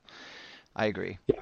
Um, Yeah. it, it was yeah, that was yeah. completely completely off the off the reservation. It was just off. Trish, so, given that we've written those off, so so oh for me, uh, same same scene, Bard and Bain. I, I I enjoyed it. You know, it's like I was willing to overlook all the improbability of that whole thing just because Yeah. I loved Yeah. the scene. Me too. Um, uh, eh, and you know, maybe the, uh, I'm the same way. I, I was thinking I would try to come up with, but I can't. Um, uh, anything else? I, and I think the lesson of that is what makes what makes in mo in, in my opinion what makes the weird weird um, defiance of laws of physics, nonsensical plot points, all those kinds of things. We'll tolerate them when there's a story reason for it, when it enhances the story. And in that, in the case of the firing of the black arrow bolt thing using the um, human wind wind lance um, contraption, it was great because because it worked. You're like, oh, that's that's awesome. I like that choice. Uh, Whereas the Legolas Yeah. stuff is just gratuitous and it has no purpose other than to other than to like yawning. yeah, we know all the Legolas fanboys and fangirls are gonna scream, squeal when Legolas comes on the screen. He's clinging to the bat and flips upside, blah blah blah, and it's just like, give me a break. So Yeah. And Yeah. then, oh, this is my stop, so I'm going to shoot you in the head now, so you'll drop me. You know, Yeah, just like, oh, Though to me, even worse Ah. was like the I'm gonna shoot the troll in the head and use the arrow that I've shot him in the head with to steer him into the tower to knock yeah, oh the yeah, oh tower gosh, over. yes. Oh, I had Um, blocked that one and out. I'm like, I what? Like, so out. Did did Legolas shoot the troll with like surgical precision so as to use the arrowhead to stimulate certain parts of his cortex in order to control his motor functions? Is that what we're supposed to be understanding there? I mean, like, I just, you know, uh, yeah, Yeah. I had blocked that one out. That was how, like, oh please. yeah. I mean, well, I mean, it's because in I mean in that whole section, like they are so. Uh, I mean, honestly, I I was um, talk about okay no th- that that whole sequence actually is my absolute number one candidate. If I'm cutting something from this film, people are complaining about Alfrid. I liked Alfrid actually. Do I think we could have done with less of him? Yes. I think we, you know, th- there was there was too much like Alfrid is a gratuitous villain scenes, um, uh, which were Right. kind of annoying. I'm not saying it was well written. I'm not saying it was done elegantly, but I liked what they were doing. In, inelegantly That- with Alfrid, so I was enough. willing to Yeah, put up with the they were trying to accomplish something with that. Legolas, the, Absolutely. the Legolas scenes, they're not. Yeah. th- yeah. So like No, I, they're not. the fight between Tauriel and Bolg up to up through and including her pushing the two of them off the cliff. I loved that move. I loved that. And I, of Yes. course, needless to say, I expected Tauriel to. I was like, oh, what a wonderful way for Tauriel to die. Um, you know, I, I, I, that was great. I liked it. And then, and even if they have to make her survive. You know, like having, uh, you know, having her lying like on the side of the mountain there, and Bolg having fallen off to his death. That's it close scene. Legolas can then run down and find her or something, and that's it. We did, I, you know, I, it's I, I didn't think. th- And again, I, I say this as a fan of action films and and and and as a proponent of action sequences as instruments for the furthering of story. Mhm. Um, that whole like Legolas trying to rescue Tauriel, and then made made Yeah. rendered all rendered comical by the fact that at the end he couldn't even find her. You know, like having done all this and heroically Right. killed Bolg and gotten over to the other side of the mountain, and like after performing all of these incredibly amazing and wildly impossible stunts, he's still like, uh, "Tauriel, you, you here? What's up?" You know, I, I- that's like nothing was accomplished. Literally nothing was accomplished in the Yeah. end. I gotta, I gotta watch this again with you, Corey, because we could do a Mystery Science Theater 3000 of this movie. Then it'll, then I'll enjoy it. Yeah. Yeah. Um, Yeah. Okay. Most Golly. Okay. most cringeworthy moment. Uh, I'm gonna go first. I utterly detest Transfigure Galadriel. I cannot stand it. Um, that ruined the entire Dol Guldur scene for me. Uh, I, I cannot. I can barely stand to watch that entire scene, and I don't really like other parts of it either. But cannot stand it. Just makes. It, all right, I'm gonna wait into critfic, but it's one of those things where it makes it, it, it, it makes no sense. It doesn't fit into the story. There's no reason for her to be that way. The whole reason she I didn't like it in the Lord of the Rings film, but at least there was an explanation. They were trying to show her as the Dark Queen if she took the the One Ring. Why Right, is she doing that here the now? Possibility, yeah. Yeah. Um, yeah. uh, you know, like it, it just makes no sense. And not only does it make no sense, it also it's it seems bad. You know what I mean? It's it's suggesting that power, using her elf ring power, is making her. You know, I, I didn't like it. Thought it looked dumb. Thought it looked stupid. Um, thought it sent the wrong messages, and it seemed cheap. It seemed like a oh hey, you know, people like that in the Lord of the Rings film. Let's do it again here. Um, uh, just Let me go next. Let me go next. Let me go next. could not stand that. Couldn't stand it. Trish. I totally agree with you. That is also my cringeworthy moment, and I will add, I will be like a dwarf, putting my shield on top of your shield that's in front of the battle. I will add that not only you you hit all the right points for me, that is absolutely the worst. The, the worst depiction of that battle that could ever be done. They took the the the dark side of her, like you said in Fellowship of the Ring, it had a context. She looked that way because she was contemplating what it would be like for her to be the Dark Lord herself. Yeah. Okay, but at Dol Guldur, it should have been light fighting dark. Yeah. Tolkien's themes are light fighting dark. She should have been the light positive of Sauron's negative. That's how she should have been in that scene. Yeah. And to turn her into not only the version of her in Fellowship of the Ring, but a worse version of Yeah. her in Fellowship of the Ring was just it was just ghastly. Yeah. It Yeah. was I was ashamed. okay. So Okay. that's why I wanted to go next. and I will absolutely and I will be the third dwarf crouching down and thrusting the lance through from behind. Then, um, uh, because I agree, I, that was that was I, I I I'm I'm very willing to agree that that was the worst scene in the from a certainly from a Tolkien adaptation perspective. I I, I, I that was the worst scene in the film, and maybe the worst scene in the whole trilogy Yes. um, as Yeah. far as like the violence that they did. I mean, I, I uh, yeah. Um, Yep. in Hey, particular, to just to, to, to add something else there, the whole when you take not just the moment, not just when she stands up and, but the entire. Uh, I I um, I mean, I'm not in general a fan of readings of this kind, like a fan of reading, like somebody who like will. Uh, will like quote do a feminist reading uh, of something, but right. I even I who am not especially like you know and the you know the questions of gender roles and things are not like the first questions that are usually in my mind they're not the questions of primary interest to me usually when I'm watching something but even I couldn't watch that without thinking this you know not just that moment but the whole lead up to that moment first why is Galadriel looking I mean the, the and and honestly I, I mean I don't know if it's right to blame Cate Blanchett um, uh, because I mean, presumably she was operating under directorial instruction in you know, but like when she was coming down, like her whole tone from the beginning um, of like that is from the first time we saw her face, Mhm. um, you know, and she's carrying Gandalf down. She's looking around and she's all like. A, acting like a scared rabbit, and then she like, gives a little gasp Yeah. when the Nazgul come out, and then she's crouching down there by Gandalf.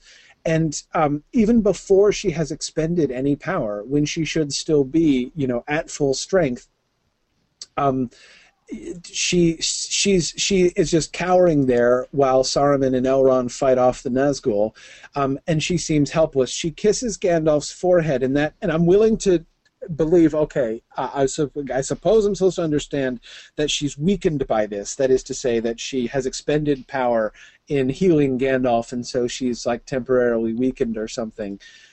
I, I mean, that wasn't. I mean, I had to I had to bring that to the story. I couldn't get it from the story exactly, but uh, but applying my own ingenuity, I was able to come up with that justification for her remaining lying there on the ground.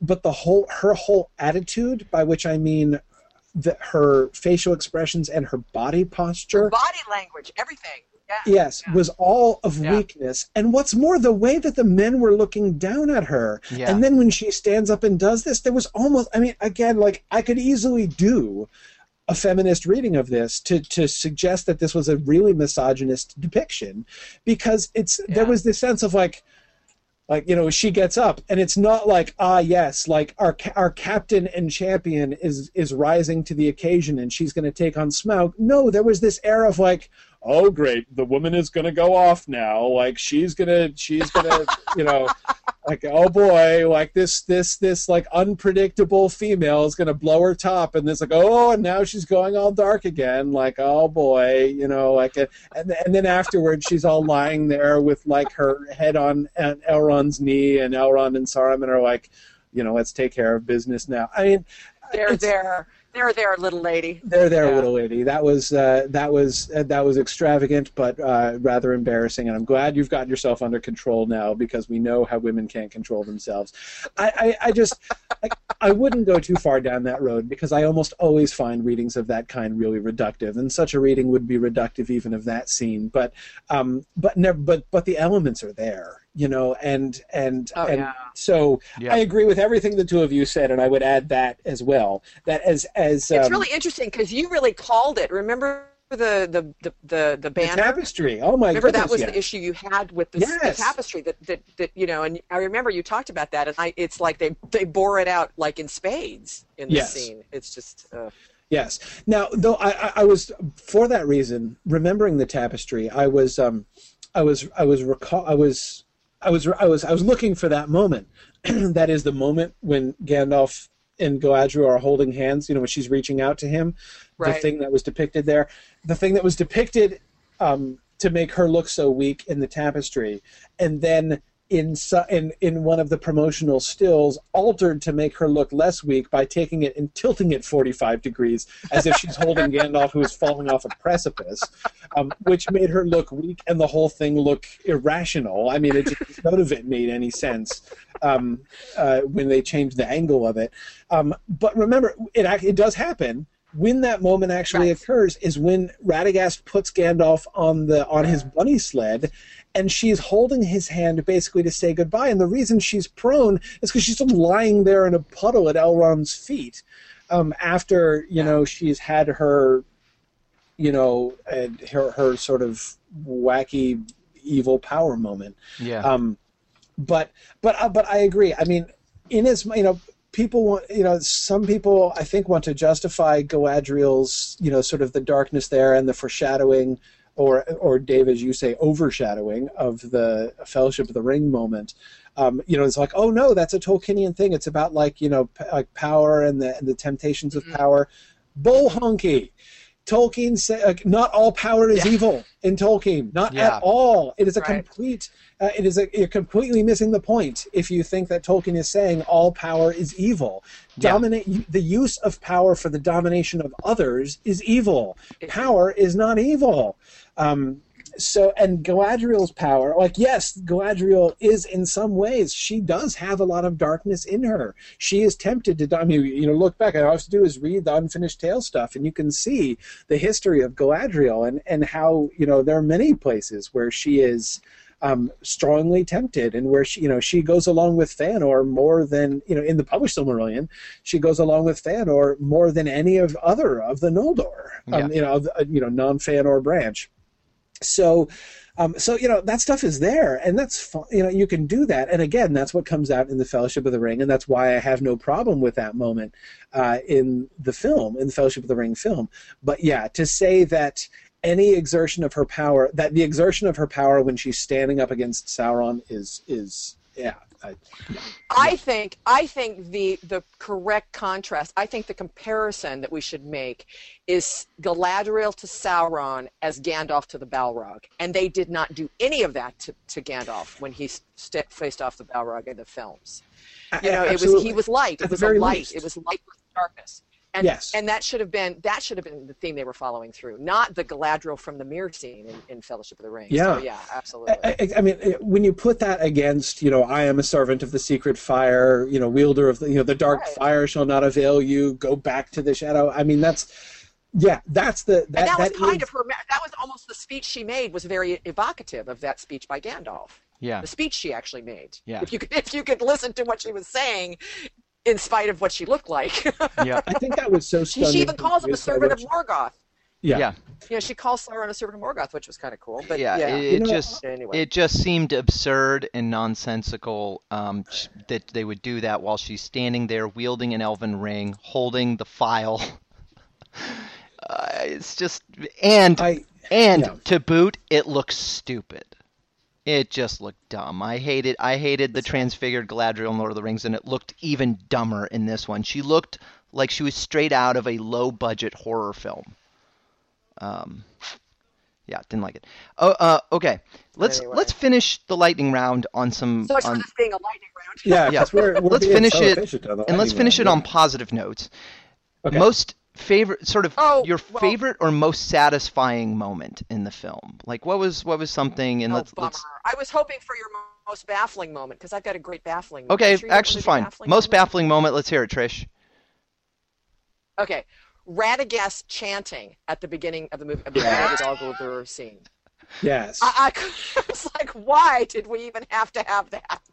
he was probably just lighting his pipe or something, or or I don't know, performing routine maintenance on his bunny sled, or I don't know. Yeah. Yeah, I don't know what the heck was going on with that.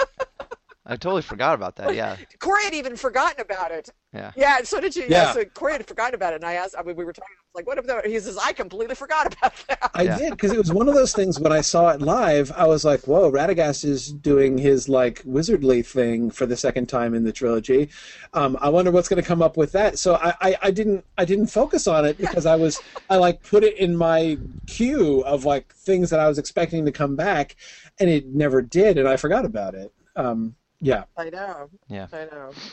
Um, Okay. So So, now you most- can proceed. your most satisfying sort of like your kind of your favorite moment in the film, like like something you just like. You were like, oh, that was great. I love that. Corey. Hmm. I and don't please. Uh, people are going to be laughing at this long pause, like we've been complaining about the movie all the way along. We're saying most satisfying moment. No, you're you're having trouble choosing. Um, exactly, exactly. Because there That's were mine. things I'm there. having, There I'm were having trouble choosing too. Um, Yeah. I mean, I, I mean, like candidates would be, uh, you know, Bard standing up to, you know, the Bard, the improbable uh, Black Arrow moment. I, I really liked that. Um, even uh, the the the Smaug Bard dialogue or monologue, really, because Bard didn't answer back. Um, in fact, the fact the fact that Bard didn't attempt to answer back, you know, that he continued only speaking to his son while the dragon was speaking to him, loved it, loved that. Um, so uh, that was good. The um, I, you know again I loved the uh, the Bard's appeal to Thorin. You know the way that they did the the initial parleys and everything. I thought that that was um, I thought that that worked really well.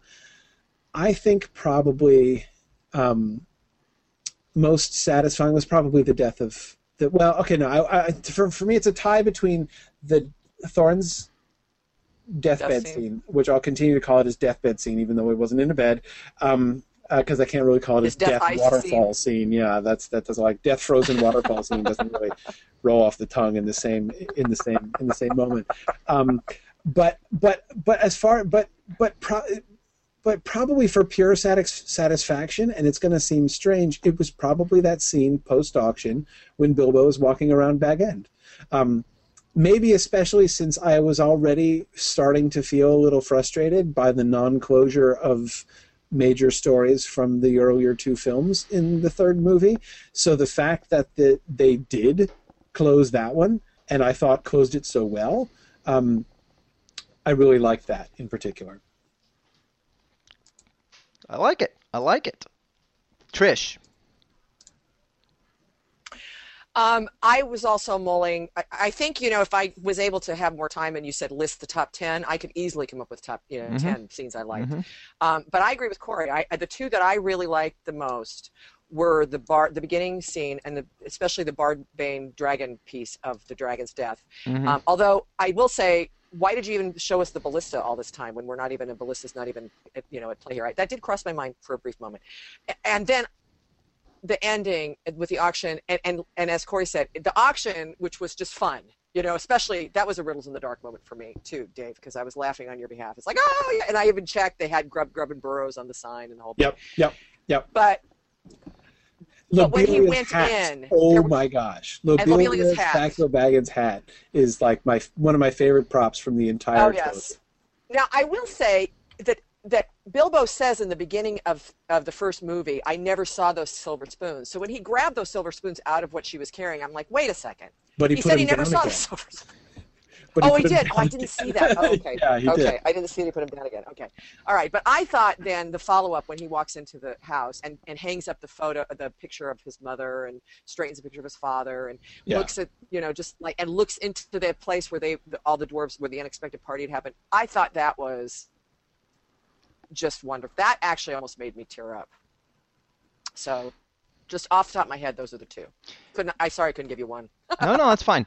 Um, my my, I think for me, for all my complaints about Thorin's madness, Thorin's redemption scenes where he walks out of the sun to talk to Kili, and then they come out of the gate. Uh, you know, what I mean, like it's still for all my like, as I'm sitting there just annoyed at and just grinding my teeth at the whole Thorin's madness stuff. As soon as that scene comes around, I'm like, oh yeah. So I really, I, I just think, I think that stuff works really well for all the flaws of the stuff leading up to it. It works great.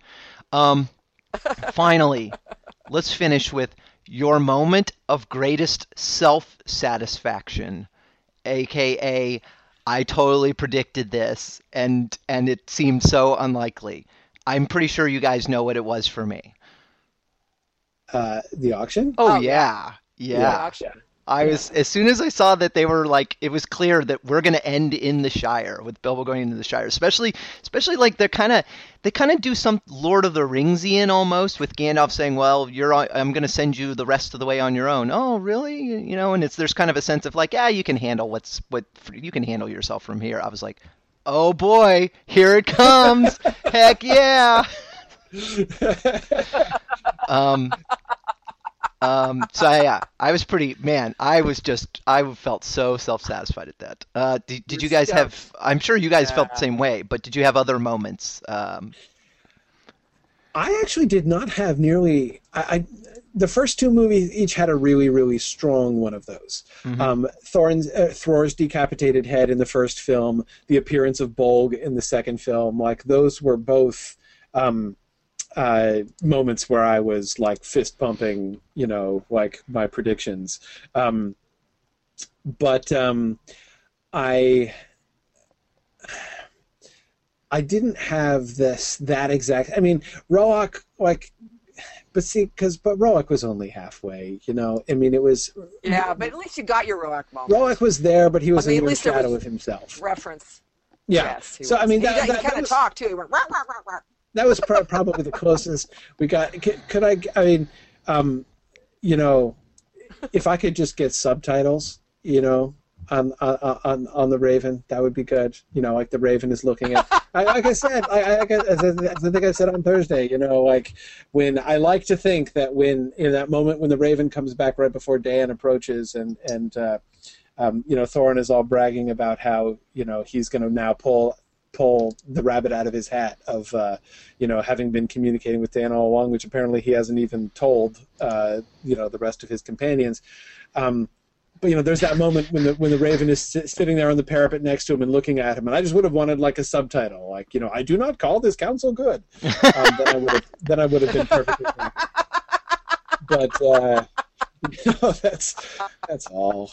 It's so you had a half a moment. It was a half a moment. It, it, it, it was. It was. The appearance of Roach was a half moment. Yeah. I was I was glad he was there, but uh, it wasn't yeah. it wasn't yeah. perfectly satisfying.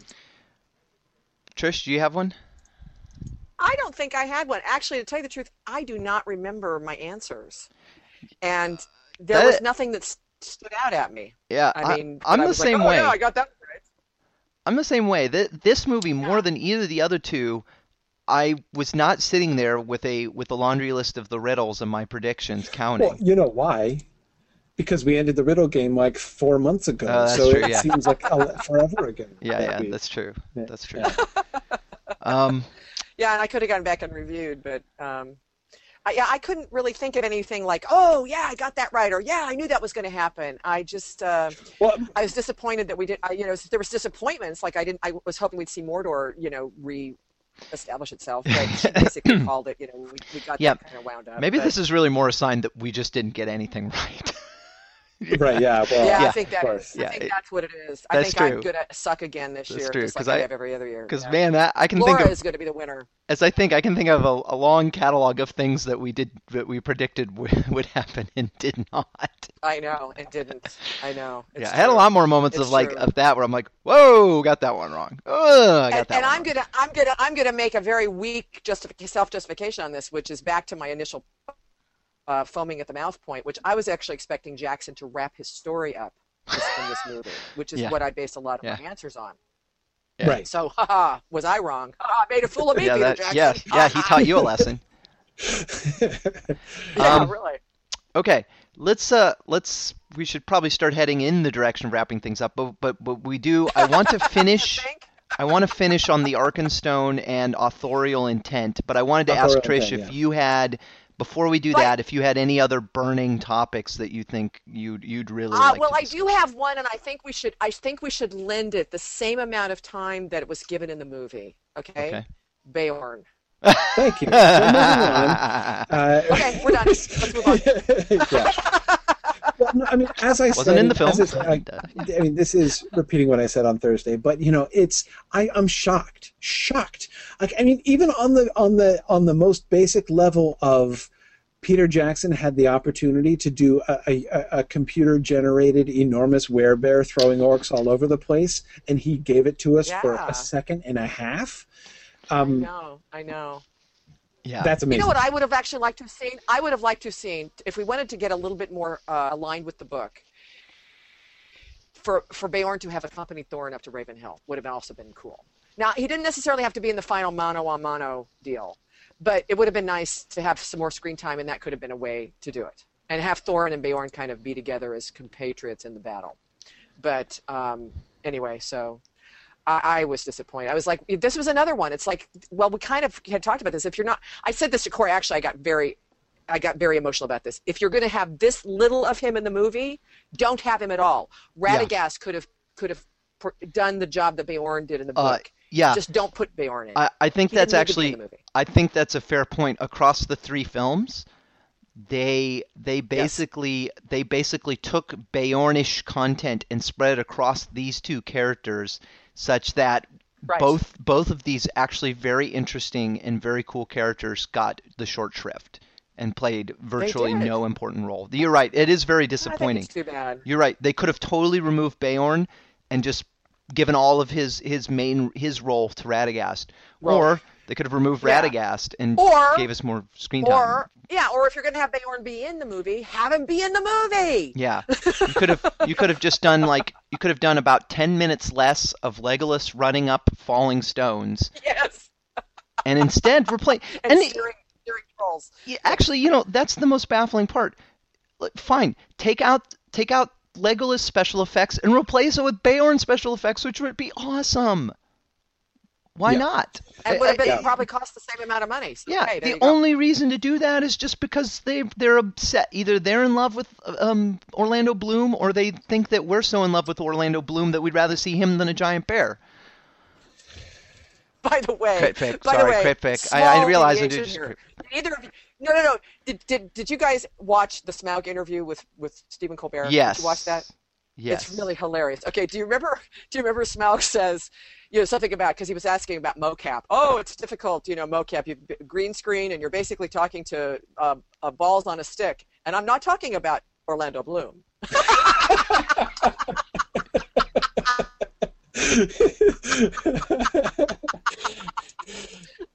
It's so funny. anyway, if you haven't seen it, Corey, you should watch it because it's really funny. And he really, he really does it. It's like, well, so and so. Uh, uh, Claire like quotes, "What do you think about being described as?" And he quoted Tolkien directly, and he goes, Smaug says, "Who said that? Did Peter Jackson say that?" And he goes, he goes, Colbert. Uh, Colbert says Tolkien said that, and I think he goes, "Who?" Or else he goes, uh, "Sorry, I, I haven't read the book." Yeah, yeah, yeah. yes. Yes.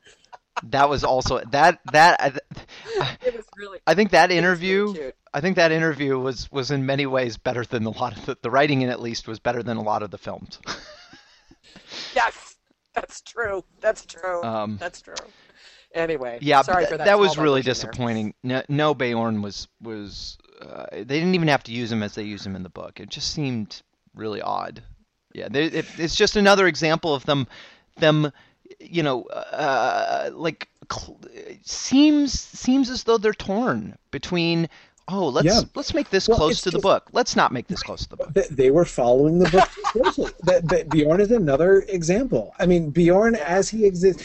If you if you remove, I mean, I suspect that if you don't know The Hobbit at all, like people who are coming to this film in utter ignorance of Tolkien's story, would probably just be confused by like, who is this guy? Why should I care? The scene in the in the beginning of the Desolation of Smaug would lead you to believe that you're supposed to care. You know, like, he, but Right. then he vanishes and you never hear from him again. So it's like, why? Why did we even spend that time? Like, and then like you see him flash for two seconds. You know, less than two. People keep saying two seconds. I'm not sure it was two seconds. Um, maybe it was. I mean, I guess if you get the whole thing with it, you know, between the glimpse of him. Anyway, maybe it was two seconds, possibly even three. Um, but um, but but I really do think that they were. And I actually need. The, the, I mean, well, just to finish one last thing, Go ahead. the the the the additional. f- I mean, if you take the extended edition into account, um, and the the the complete, you know, the, and you add the whole, you know, unexpected party motif, you know, that they were doing there, you know, that they added into the, you know, and cut from the theatrical edition. All of it. I mean, it's just it's it's it's way too much. But they're clearly they're obviously wanting to follow the book. They don't want to leave him out because he was in the book, um, but they haven't integrated him into their story. In which case, they should cut him. Yeah, Right. yeah, I agree. Uh, well, and, and, and I actually almost need, I, I kind of need to retract a little bit of what I posted on Facebook because I said something about um, that Beorn is like the Tom Bombadil of The Hobbit. You know, you could do without him. But actually, ag- actually, Tom Bombadil is more in, is more part of the Lord of the Rings than Beorn is of The Hobbit, I think. Um, you know, because I mean, Corey, you've talked about this that there's a lot of things that hap- there's things that happen with Tom that actually forward the story that made it kind of weird not to have him in it, kind of. hmm Beorn, some stuff, but you, like I said, Radagast could have taken a lot of what Beorn had, Mhm. you know, his role. So, so actually, I think Beorn was probably even less needy, needful in the story than Tom Bombadil was to the Lord of the Rings adaptation. Yeah, I think that's that true. sense? I think that's true.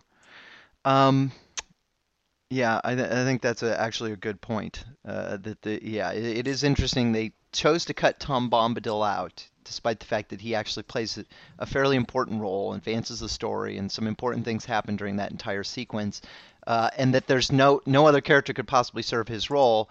Then in this film, they choose to include Beorn, uh, who who could easily have abdicated his role to another character or or Right. sort of or or or cut it out. I mean, you can argue he's really important because he saved Thorin, but they didn't use him that way, so they don't really need Right. him. Exactly. Uh, That's right, exactly. Well, and that was another reason why, like, I wasn't making these objections after the second film because I didn't know how they were going to bring his story to an end, or Right. you know, or if they were, in fact, they're not going to bring his story to an end. Um, Frankly, it was outside my reality that he would have so little screen time in the third movie after we, what we saw in the second movie. I just, I couldn't have guessed it. I would never have predicted this at all. Nope. No, Nope. no. Um, yeah. No, Anyway. that's. Um, uh, um, yeah. I mean, you know, Brent points out we would have complained if he wasn't in it. Yeah. No, exactly. Well, this is one of the reasons why adapting something like this. I mean, adapting a book like The Hobbit or The Lord of the Rings is always going to be a completely thankless job. Like, there's no pleasing people. yeah, You know, um, I mean, we're complaining about what they did with Beorn. We're complaining. We would have complained bitterly if they'd left him out. Um, absolutely, and and and this is something that I think has been made much clearer to me in in sort of the course of these discussions that we've been having, and you know, fielding reactions from people and questions I've been asked and articles I've been linked to and everything.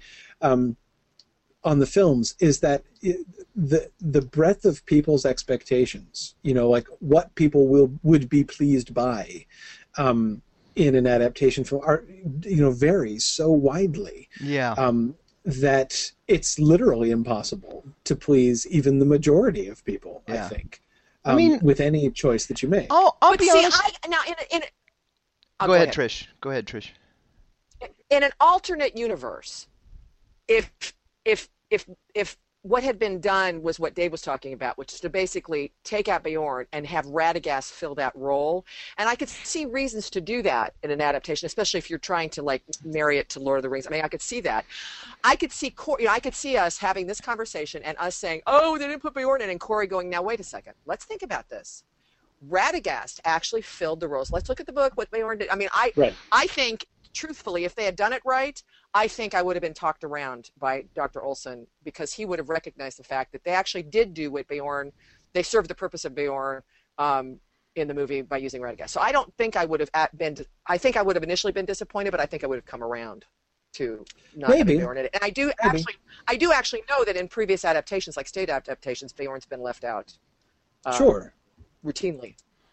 Yeah. Yeah. No, uh, he's certainly But- one of the easiest Yeah. characters to leave out. Yeah. And, and you know what? I'm gonna. again, my I- feeling is if you're gonna if you're gonna put him in the movie, then put him in the movie. I mean, you know, have him play a role, have him do something, you know, that warranted all that investment I made in I'm him. I, I'm going to defend myself. I don't think I would have necessarily complained if they'd left Beorn out. I might have pointed out Really? I- if the uh, I I you know I when people complain about when people complain about um I I you know when people say oh you cut Tom Bombadil out my response to that is come on you're not going to put Tom Bombadil in Yeah, the I mean, film. I got it. And, I, Oh, had- man. I mean, I was disappointed, Yeah. but I got it. yeah, and not no, just my, I mean, my my response to that, frankly, was and has always been, thank God, Yeah, thank God. they cut Tom Bombadil out. Yeah. What a catastrophe that would have been to try to do Tom Yeah. Bombadil. but also Holy from the also from the standpoint of like screen economy and, and using your time like I get it you know when when I talk to, to when I talk to my wife about Lord of the Rings what are the parts of the book that she complains about where she thinks it drags the story drags a little bit it's it's the old forest and that kind of stuff like I get Yeah. it you know you, you Yeah. can't put everything in the film and I think the way that they chose to do it worked okay I would have been totally fine with cutting Beorn out entirely. If they're not going to use him, just cut him out and spend screen time on other stuff. We buy it. If you make a good Mhm. film, we'll accept it. And and and and, Mhm. and and so if the implication is if people are implying critficking and saying, "Well, I think Peter Jackson probably put him in there because he got so much flack about Tom Bombadil," no, I don't buy it. Peter Jackson's an adult. He understands he's going to get criticism. I, I don't think he's pandering. I don't think he's afraid of Tolkien fans complaining. I, I think he's making the film he wants to make, and that's what he should do. And um, so I'm going to take it at face value. This is the story he wanted to tell. He wanted to put Beorn in there for some reason, but then decided that he shouldn't uh, appear ever again in the film, and it seems nonsensical. And I'm not gonna Right. I'm not gonna let him off the hook by saying, oh well, he probably you know we were holding him hostage to our expectations. Nope, nope, nope. He's an adult. Well, and we come And back to Trish's initial point, you know, which is that when you're telling, uh, when you're doing an adaptation, the first and most important thing is that the story you tell has to be a good story. You know, Yep. it has to Right. hold together and stand on its own. Yep. Of course, this is why doing an adaptation is more challenging than just writing a good movie because you it's like a two body problem instead of a one body problem right? I mean you're you're you're you're not only trying to write and tell and depict a good story you're trying to do that while also you know engaging uh, in in productive and interesting and, and, and thoughtful ways with a with somebody else's story at the same time. Mhm. um, so yeah, you're doing more in an adaptation than in than in you know a, a, a an original film, a, you know a non a non-adapted film.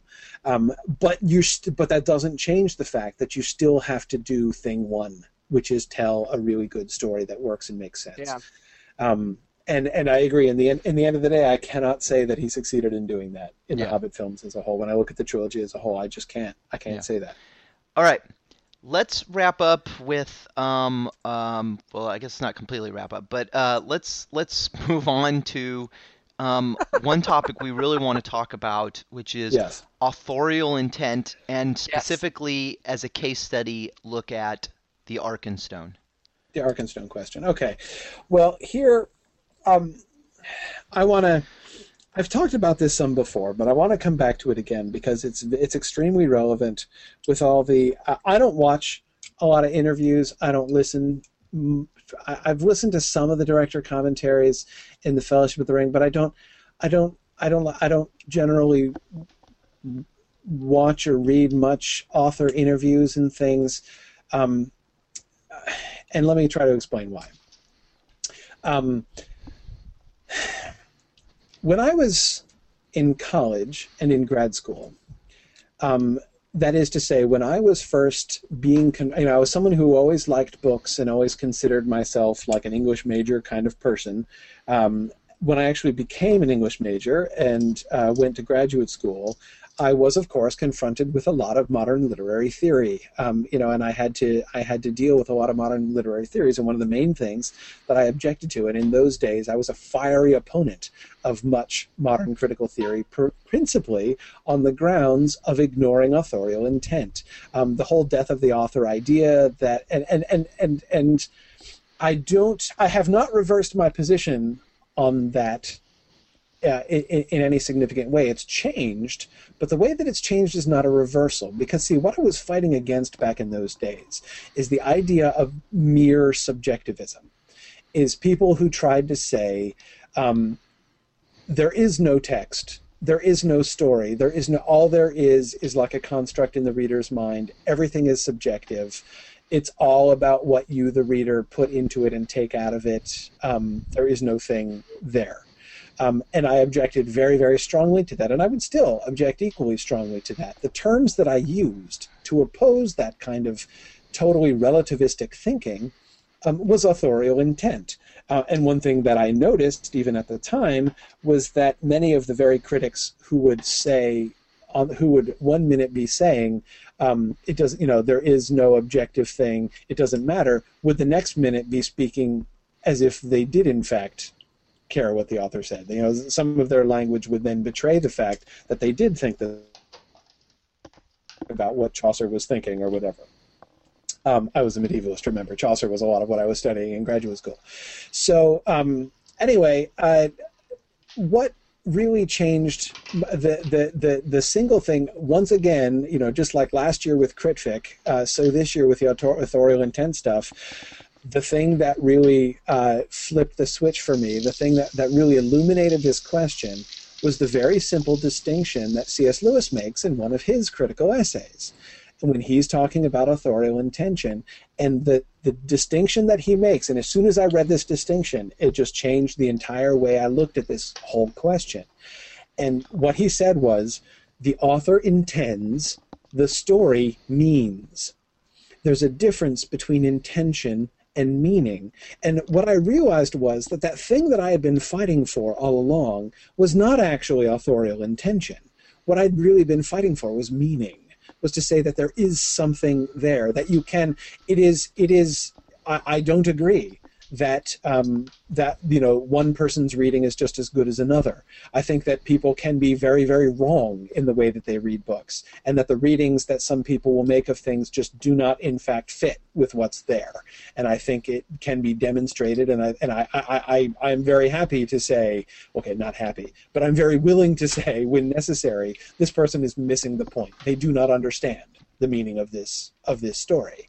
Um, um, so again, I, so I'm very, I, am as as strongly non-relativistic in that way as ever I was. But what I, what sort of I recognized uh, in a flash, what I acknowledged in a flash as soon as I read that distinction that Lewis made between meaning and intention, is that the intention of the author doesn't actually matter all that much. And indeed, um, eh, one of the reasons that it hit me as strongly as it did is that I had been for a while focused on the fact that there's often a large gap between author's intention and the final product. And that can happen in lots of different ways. It may be that it may be as a result of failure, you know, that the author intended to tell this one story, but that's not at all what's conveyed. You know, you you you you read the comments of something that an author says about what they were trying to do, and you read the actual book.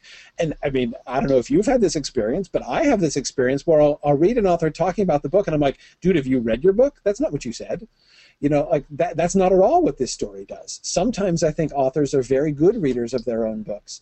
Um, sometimes they're not.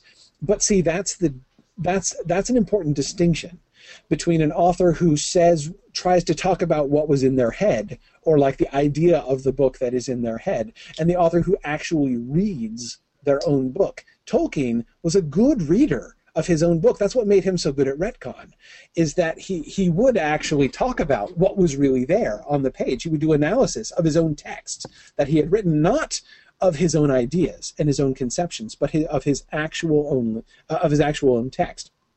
But anyway, um, there are of course many cases in which the the the the book that in fact you know one thing that I had begun to notice before I had read uh, this Lewis article one of the things that I'd been thinking about a lot was the number of times that authors especially authors who had written really really good books would say things like this book you know or you know to quote Tolkien again this tale grew in the telling right who would say um, you know, I didn't really have a plan. Like these characters just came to life. You know, this story just unfolded, and I didn't really know what was going on. Uh, you know, it, it, it, you know, a lot of authors talk that way, and I find that interesting. And and that, but again, so to me, it's not about the author's intention. Um, I don't want. I, I I don't even feel that my own understanding of a story is enhanced by hearing an author tell me stories about when they were writing it. I'm kind of interested in that in for other reasons, but not for under the reason of understanding the story. This brings us back then to the Hobbit films.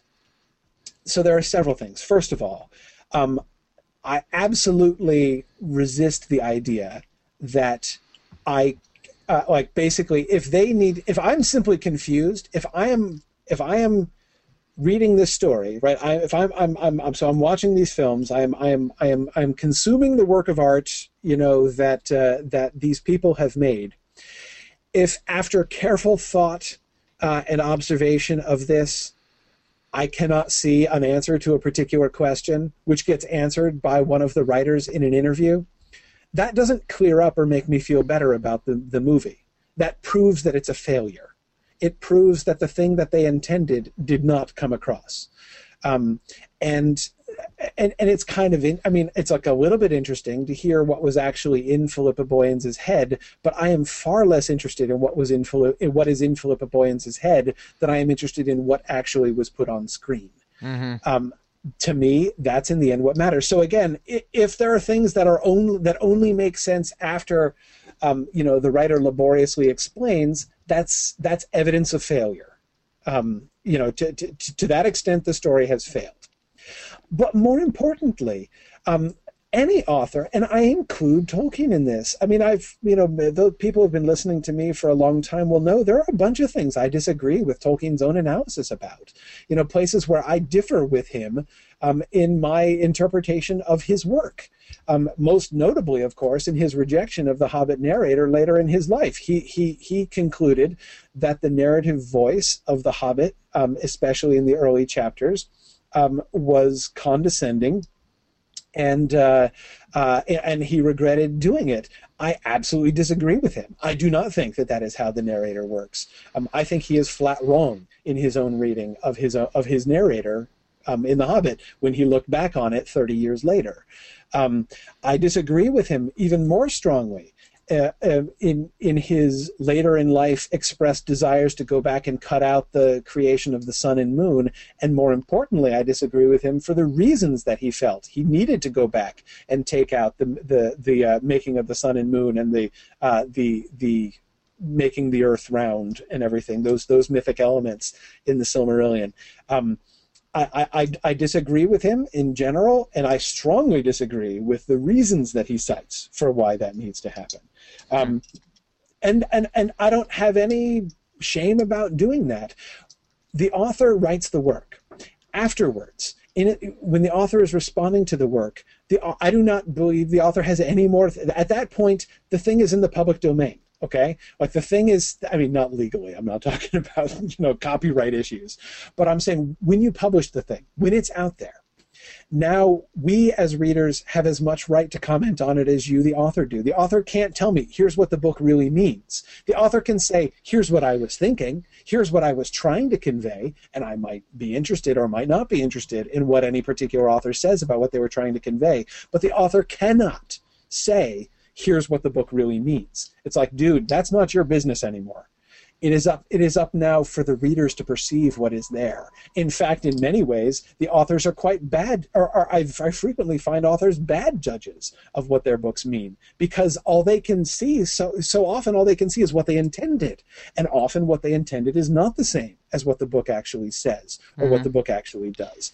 So in some ways I almost discount author uh, statements about like the true meanings of, of you know like the, the main themes or ideas of books i'm interested to see that's what you were thinking about i am not necessarily convinced that that's what the book actually right. says or what the movie actually does and of course that is fully consistent with um, uh, with um, uh, Tolkien's own feelings when he talks about his dislike for allegory, and he and he and he yes. says the reason he doesn't like. It, he specifically says that it's the difference between purposeful domination of the author and uh, and then interpretation and, and application is li- resides within the freedom of the reader.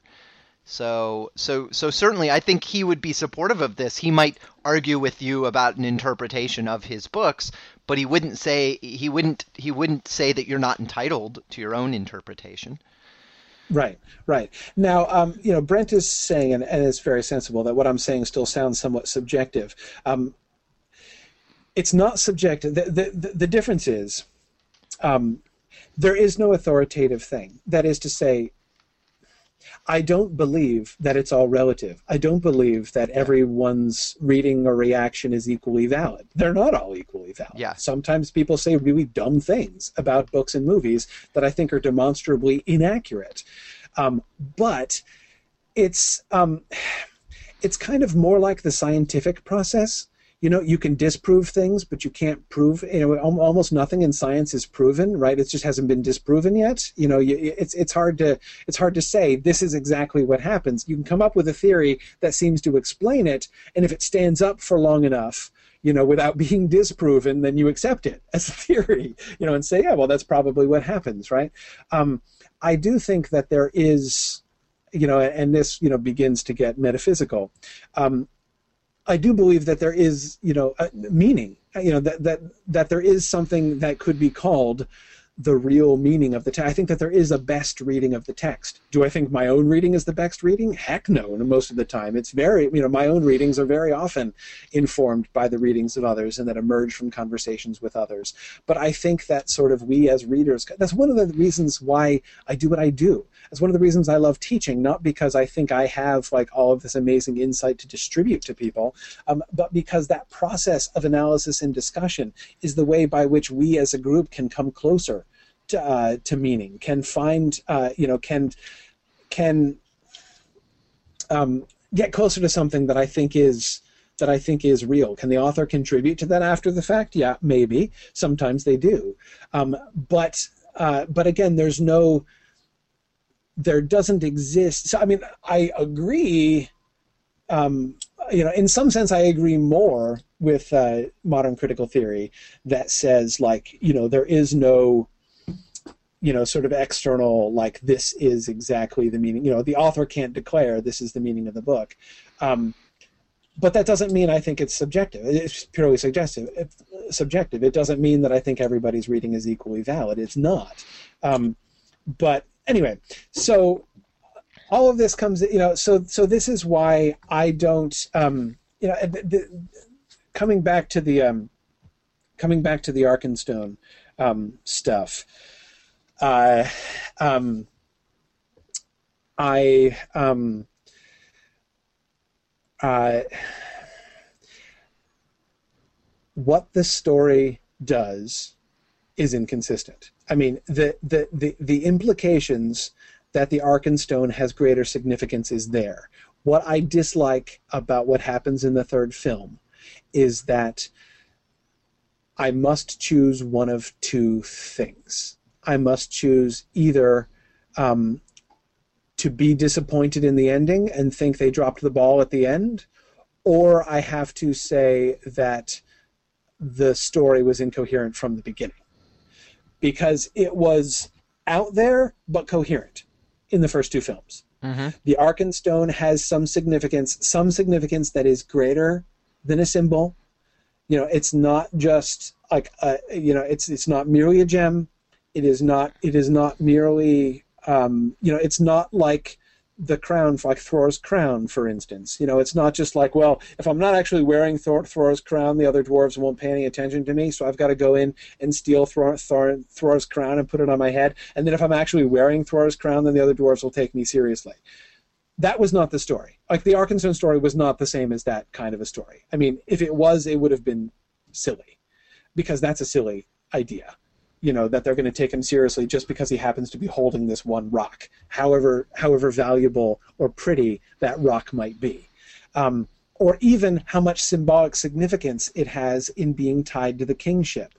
Um, again, I just I do not think that that story works. The way that they talk about it um, suggests that it has some kind of actual role, that it will be efficacious in establishing somehow, though they don't explain it in the first two films, this alliance. And then when it doesn't happen, either I have to see that as them dropping the ball at the end, or I have to see that as them incompetently setting it up from the beginning. And basically, so, you know, the things that Philippa Boyens says in her interview convince me only that uh, the failure lies not in the third film, but in the first two. Then, um, you know, that their dialogue about the Arkenstone was misleading, and that um, the story that they were telling was actually far less coherent than our error about their about the Arkenstone story in the second film um, which was invited by their dialogue, led us to believe. So it's basically it's either a failure or a worse failure. Therefore, um, and uh, you know, but but again, like I don't care. Philippa Boyens can say until she's a heck of a that's a heck of a choice. Failure or worse failure. It is. Philippa Boyens can say until she's blue in the face that she never intended the Arkenstone to be anything more than what it was. And but but again, I say, well, okay, but the second film made it out to be more. Mm-hmm. Um, if that was your intention, you failed to convey that intention. Yep. Um, you, because the, the, the, other films do indeed convey more than that. Yep. Um, and I, I, I think that's pretty clear. I mean, th- then it's misleading. And, yep. and was and was poorly was poorly written. And, and um, what and what is more what is more the entire reason for the um, the entire reason for the quest is to recover the Arkenstone. Absolutely. The reason Bilbo was brought along was because they needed a burglar to to steal the Arkenstone, which, by the way, was a great change. Like like they were Yes. definitely heading in the right direction. They're like like okay, yeah, this makes a lot more sense than like we're gonna bring a burglar because burglars can help steal treasure, and we got to steal mountains of treasure, and this hobbit will help us. Like they were heading in the right direction. Um, and and and then they just you know they went incoherent in terms of the role and importance, significance, and potential powers of the Arkenstone, and then literally just dropped it, like just just dropped it. Yeah, just It- went it, gone. It, it vanished. I mean, in the third film, had I just come to the third film, I would have thought like, wow, look, the Arkenstone is exactly the same in the film as in the book. Yeah. Whereas from the very first time the Arkenstone was introduced in film one, Mm-hmm. we were all like, wow, clearly the Arkenstone is much more in the film than it was in the book. Like the Arkenstone has a much greater significance in the film than it had in the book. Mm-hmm. Nothing could have been clearer than that in the first two films. And not only did it have a greater significance, it had a greater role in the plot. But then in the third film, its role in the plot and its significance as a as an item, you know, as a as a as a was exactly the same as in the book. I mean, it didn't. It it, it, it, it was it was almost the the following of the book in that with the Arkenstones, with the use of the Arkenstone, was almost slavish. I mean, think of the questions that we were asking before. I mean, when, when we were talking about what's Bilbo going to do with the Arkenstone during season three, remember one of the things that I was emphasizing with, given the fact that the the the, the stealing of the Arkenstone. The burgling of the Arkenstone out of the mountain and bringing it back to the dwarves mm-hmm. was the entire focal point. Like that is what Bilbo was hired to do, and it is crucial. It is explicitly made explicit to us as viewers and to Bilbo personally. It is explicitly necessary. It is the it is the pivot point of the dwarves' entire plan. And remember, I said earlier in this year that puts enormous pressure on Bilbo's decision to give the Arkenstone away yep. because in the book it wasn't it was like a personal betrayal of Thorin to some extent, but motivated by personal compassion for Thorin. In the film, they put Bilbo in the position of if he's going to give over the Arkenstone to the elves and humans, he is consciously throwing a monkey wrench in the entire plan. He's consciously saying, the entire superstructure of your whole purpose, I'm going to kick the foundation out from under it. It was a, it, it, they made it into a much bigger betrayal, and yet that didn't ever come up ever in the third film. You would never have even guessed that that buildup had been made in the second film by what they put in the third film. Um, yeah, it's just I I I um I I- I- it is. It's and, and again, and no explanations. I don't care. No explanations change that. The story is still what it is. The films still show what they show. And then, like, is the story going to be altered by the extended edition? Maybe it will. Maybe it will, and I'll be interested to see that. I'm skeptical because neither of the other two extended editions have really changed the story in No. any significant way. No, it, it, Um, it and it almost seems, I it seems very unlikely because the the the extended editions for all previous five Peter Jackson Middle Earth films have not made super substantive changes to the story, and that makes sense, right? Like if if you have material in the extended edition that was critical to telling the story you really wanted to tell, why did you not put it? So, so I would argue, if in fact what people are saying is true, oh, just wait for the extended edition. It's going to completely change the story. Then they screwed up. That makes Yeah, things if worse. it does, that's just a different kind of failure. yeah, that means that means that means that they're idiots. They're morons who could not edit the right film. Like that's Right. not a defense. That's not make. That's not letting them off the hook. That's not saying, oh well, you know, it's unfortunate. No, that means they can't make a film. They don't know how to edit. Which there's actually a lot of evidence they don't know how to edit. But like, I, I just that doesn't like. There's no way around this the this this this problem. Like they their story with the Arkenstone it just seems to be incoherent and their comments on the side one don't repair the film you know what i mean like like like uh, No. because because it No. doesn't matter what they meant you know like in in terms of our enjoyment interpretation of the story uh, two, their comments don't actually help. So far, nothing Philippa Boyens or Peter Jackson has said has actually really made anything any clearer to me. Like Philippa Boyens' comments about the Arkenstone are just more confusing because they conflict with what they actually did in the previous films.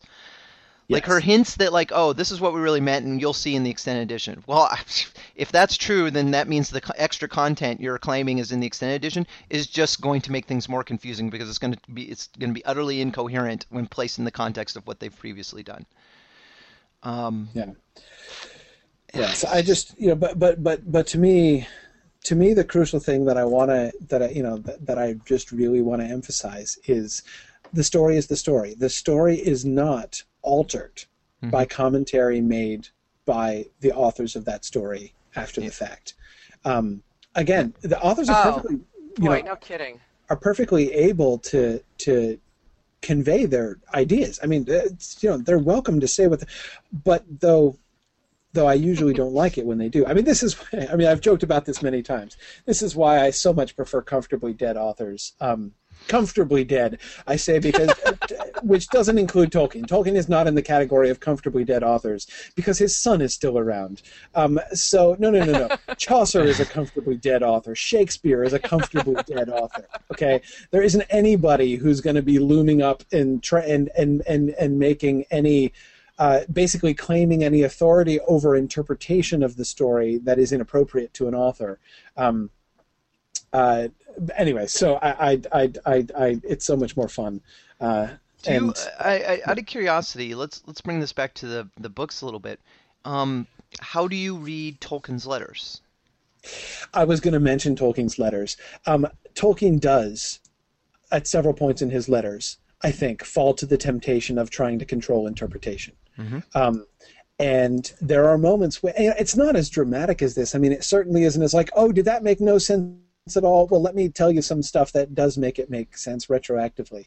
Um, Tolkien doesn't go that way, for, well, mostly because his stuff was more coherent to begin with. But um, uh, but but there are moments where he he he does um, want to sort of control interpretation. Yeah, he he- does want to say, "Here's what the meaning of the story Speaks is." Speaks in a corrective voice when someone asks a question, he corrects them. But you know, but most of the time he doesn't. Most of the time, when you read and you read his tone, he oftentimes conveys uncertainty. Hey, what Yes. happened with the the Entwives? I don't know. I mean, you know, some people say this, some people say that. So he often explicitly conveys uncertainty, and in cases where he doesn't, it's he sounds in tone the same as any one of us does when we're explaining the books. Like it Right. sounds it sounds like he's interpreting his books. right and expressing he opinion. does like i said i do think that tolkien does um, does actually re- i mean there are times when I, when I listen to authors and it's like do you even realize the gap between what you're describing and what's there like it's not it's not there you know i mean like I, I totally believe that that's what you tried to say it's not there in the book Yeah. um, and and and and I wonder, like, did you actually like have you reread it recently? You know, like when it wasn't for you know, uh, uh, and you know, I mean, we've all had the experience of writing something and then going back to reread it like five years later when the thing that we're actually consuming is what's on the page and not what's in our head or because it's long since faded from our heads Yep. and you go back and read what you're and of course the majority of the times you do that and you're like oh my gosh like oh this is awful i can't Yeah. believe i said this That never I'm happens sure- to Trish. I'm sure, I'm sure we've all had that Laughing in recognition. right but um but but like basically I, I wonder like you know some authors like they don't do that. Like they still like what's in their head is still the thing is still the text they're responding to you know and which is i, I mean again i can sympathize with that completely sympathize with that. Um but um but I do think that Tolkien actually did go back and read his text, and he does often respond. And I agree about that other tone as well.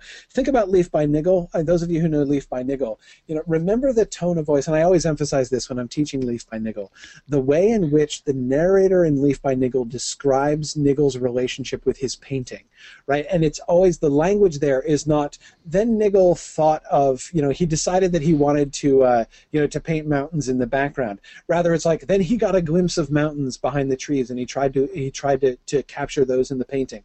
Um, you know, he had Um, you know, birds came and and and and you know took nest and, and, and, and had to be attended to. Right. That's the language that that the narrator of Leaf by Niggle's uh, uses. That kind of language, that species of language about his story. The idea that like this story is just unfolding, he is a mere observer of his story, not an inventor of his story. That to some extent the story is something happening to him and that he himself is discovering and concerning which he remains largely ignorant, um, is is is a tone which is very frequent in Tolkien's letters, um, and I admire that. You know, I mean that, and that's a tone that Tolkien's not unique in that. Lots of writers.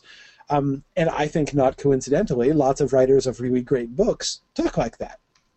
Um, and uh, uh, so, you know, whereas authors whose books are less great, it seemed to me to be more often to be posturing, you know, that they are the masterminds completely in control. Um, not talking about anyone no specifically. Not naming names. not naming any particular names uh, here, but um, uh, but but anyway, yeah. I mean, it's you know that that that that sense of the author is himself on a voyage of discovery, and we as readers are going along with them. Um, Tolkien did maintain, you know, did use that tone a lot in his letters. There are moments when he does seem to get like, no, no, no, no, no, no, no, you're getting it wrong. But it's hard because see, I can't really fault him for that because. Um, I mean, I would be, I would, I, I would, I know I would do the same thing. I mean, I do do the same thing. If somebody reads my book and says, "Well, you made this argument about the Hobbit," I'd be like, "No, no, no, no, that's not what I meant. That's not what I said." Um, but see, notice I just contradicted myself. Like I said, first I said it's not what I meant, and then it's not what I said. Right? The question is, which one of those things is true? Did I say this thing and I failed to convey what I really meant, or is the person who's responding actually being inaccurate about what I said? Both of those things happen. You know, sometimes people say things that are, you know, and, and, and I think that this is true of Tolkien too. Some of the things that uh, people say about Tolkien's books, um, they're simply getting it wrong. And when he like leaps to correct them interpretively, um, I totally agree. You know, I, I, think that his reading is very much better than the reading of the person he's responding to. I think he's just right. Um, but anyway, you know that that it, in that moment that he's correct and and, and his critic is incorrect there. Um, but um, the the other thing the other thing that I have found about Tolkien's letters that I think people and I Corey you you actually woke me up to this and I I'm now you know a big carrier of the banner um, is you've got to take into account who he's writing to. Yes. You've got to because he he he wrote to his audience, you know. In fact, I, and the one I'm thinking of in particular isn't even a letter. I don't think that's even in his um, in his book. It's it's a letter he wrote to a, a, she was a young girl at the time and she was a budding writer, and they carried on a correspondence for some time, and she published some of his letters, and you know, so some of what he what he writes to her is is in the vein of sort of being a writing mentor, but you could take it out of context and and create completely false conclusions from what he said to her if you don't take into account the context of what he was writing. Right, right. And yeah, I think true. that's true for many of the letters in, in the book. Right, and and and and I in turn uh, learned that from Verlyn Flieger. That is a major dicta. Uh, dictum of hers, you know that that that she also, you know always must never forget to look at the address at the top, um, and who right. you know the and whether it was actually sent also because right. they put a lot of drafts in there, right? There were ones that right. actually never got sent. Right. Right. So you know. Right. Goodness. Uh, you know, it's. I mean, it's. Whenever I read collections of letters, I'm always thinking. I'm like the horror. Imagine someday somebody publishing the contents of my sent mail uh, folder. You know, but worse. it's worse than that. They're going to publish the contents mail. of my drafts as well. Yeah. Exactly. Yeah, that's right. The Good. drafts. Yeah. I mean, how many times have all of us like fired up, like you know, uh, sat down in a passion and like typed out this long, really ill-advised email, which we never sent. Fortunately, which like at the last minute you right. come to your senses and like maybe I should count to hundred before I push send on this. Right? Imagine that getting published later on and yeah. people being like, "Here's an expression of his true views and his you know considered opinion." Oh my goodness. Um, I know. Um, so let's see. Brent asks, how does anyone reach uh, the objective meaning then? Uh, uh well, he's responding. We go up a, a, second. Brent says, if meaning is objective, then the author could correct someone on an obvious misreading. Then, right? Yes. I'm not saying the author can't contribute to that discussion, only that the author does not have a unique and authoritative role in that discussion. Yeah. Nor do they um, have untrammeled access to that objective meaning. No, not at all. They don't, you know, and, and, and indeed it may possibly be, uh, and in some cases I think is, that their intentions blind them to the actual meaning, Yep. uh, you know, to, to, to that objective meaning, especially when there is a gap, when there is a difference Yep. between what they intended to write and what they actually did write, Yep. um, and, you know, and, and what actually emerged. So, um, so no, I, I'm not, I'm not attempting to exclude the author from that discussion. Certainly, as somebody who knows, and again, this is a, this is a C.S. Lewis thing, um, as somebody who knows the content of the book at least as well as anybody else does, right? Uh, presumably, the author is more is is at least as familiar as anybody else with like what words you know she did and did not use, right? Um, well, in that case, like certainly for that reason, the author may be, in fact, a much better reader, much you know, be in a much better position to evaluate the meaning of the book than other readers. But again, it's not that that person, that the author has a, an a priori authority over the meaning, or can or can decree can decree this is what the meaning is. That's not up to you. So that, but so then, Brent, your your your follow up question was, so how does anybody reach the objective meaning? Um, uh, with fear, trembling, and difficulty is how you read it. and and and uncertainty. Um, you know, can we ever know for sure that we've reached? No, we can't ever know for sure.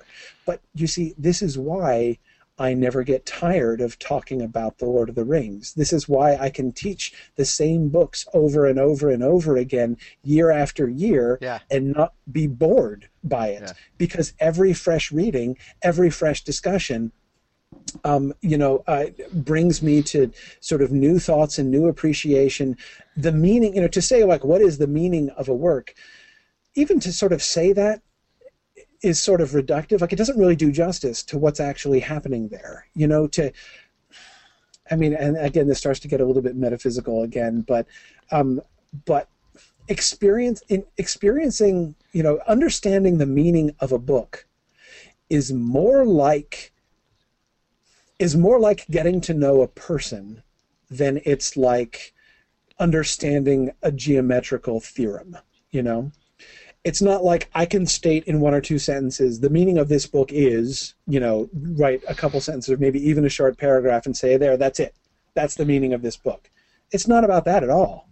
Um, again, it's more like getting to know a person, um, and because it's very it's it's it's large and complicated, and you can you can generalize about some major themes and ideas that the book gets to, and and and those don't change. I mean, I've not had a radical transformation of my understanding of the Lord of the Rings in a long time. Um, you know, I I I I, I feel you know I've I, you know I, I feel pretty confident. Um, you know, I, I in the sort of the larger themes that I and other readers have, you know, sort of together collaboratively come to. Um, but there are many elements of it, or ways of thinking about it, or or, or particular applications of it, or um, you know, uh, things that um, that that that are that continue to be unfolded. And anyway, so so so Corey, are so, you yeah, it's- a uh, are you an existentialist? no. You But, sound uh, very you sound very uh, uh, Kierke- you sound positively Kierkegaardian right now. Well, you know, I mean, there are times there are there are elements in most philosophies that I I, I I think there are very few philosophies in the world that are hundred percent wrong. Yeah. Um, a couple, but not too many. Uh, um, you know, so so yeah, I mean, everybody gets something a little bit right. That that Um, is my. I mean, but what you're saying, what you're saying. Um, uh, well, I don't. I think what you're saying is subtly different from what he's saying. What he says about religion, which and he was he he was writing in reaction to sort of the. You know, kind of the historical movement of religion of like, let's discover the historical truth of the gospel, and and what he was basically saying is is if that's your if that's your um, criterion for faith to believe that as soon once I can prove the historical accuracy of the gospel, then I'll believe. You'll never get there because it's because you're you'll you're rapidly approaching, but will never you'll never approach. You know, it's not a thing that's actually objectively measurable.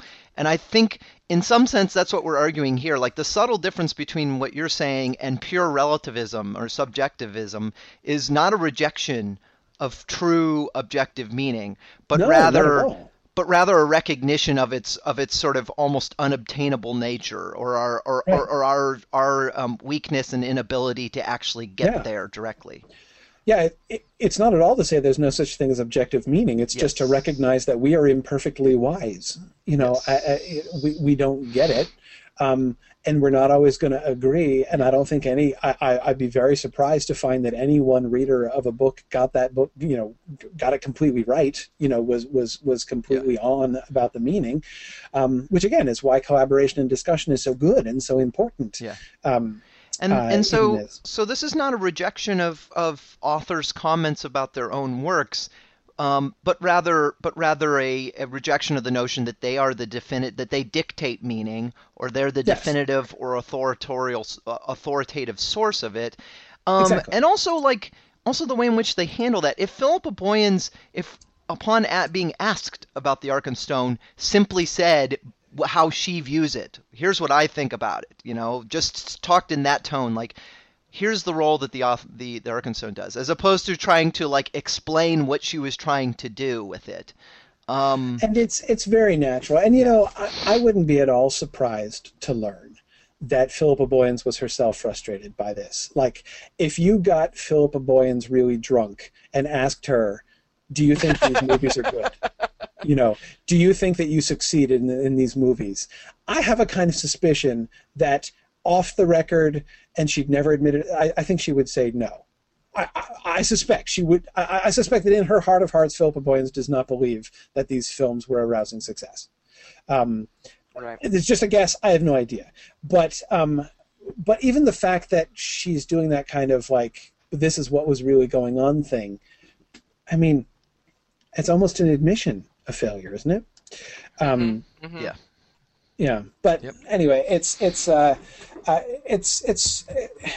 I you know I don't mean you know I certainly don't I mean I'm not trying to diss Philippa Boyens in, in, in, in, in saying these things. It's one of the reasons why I wanted to talk about it in much more general terms.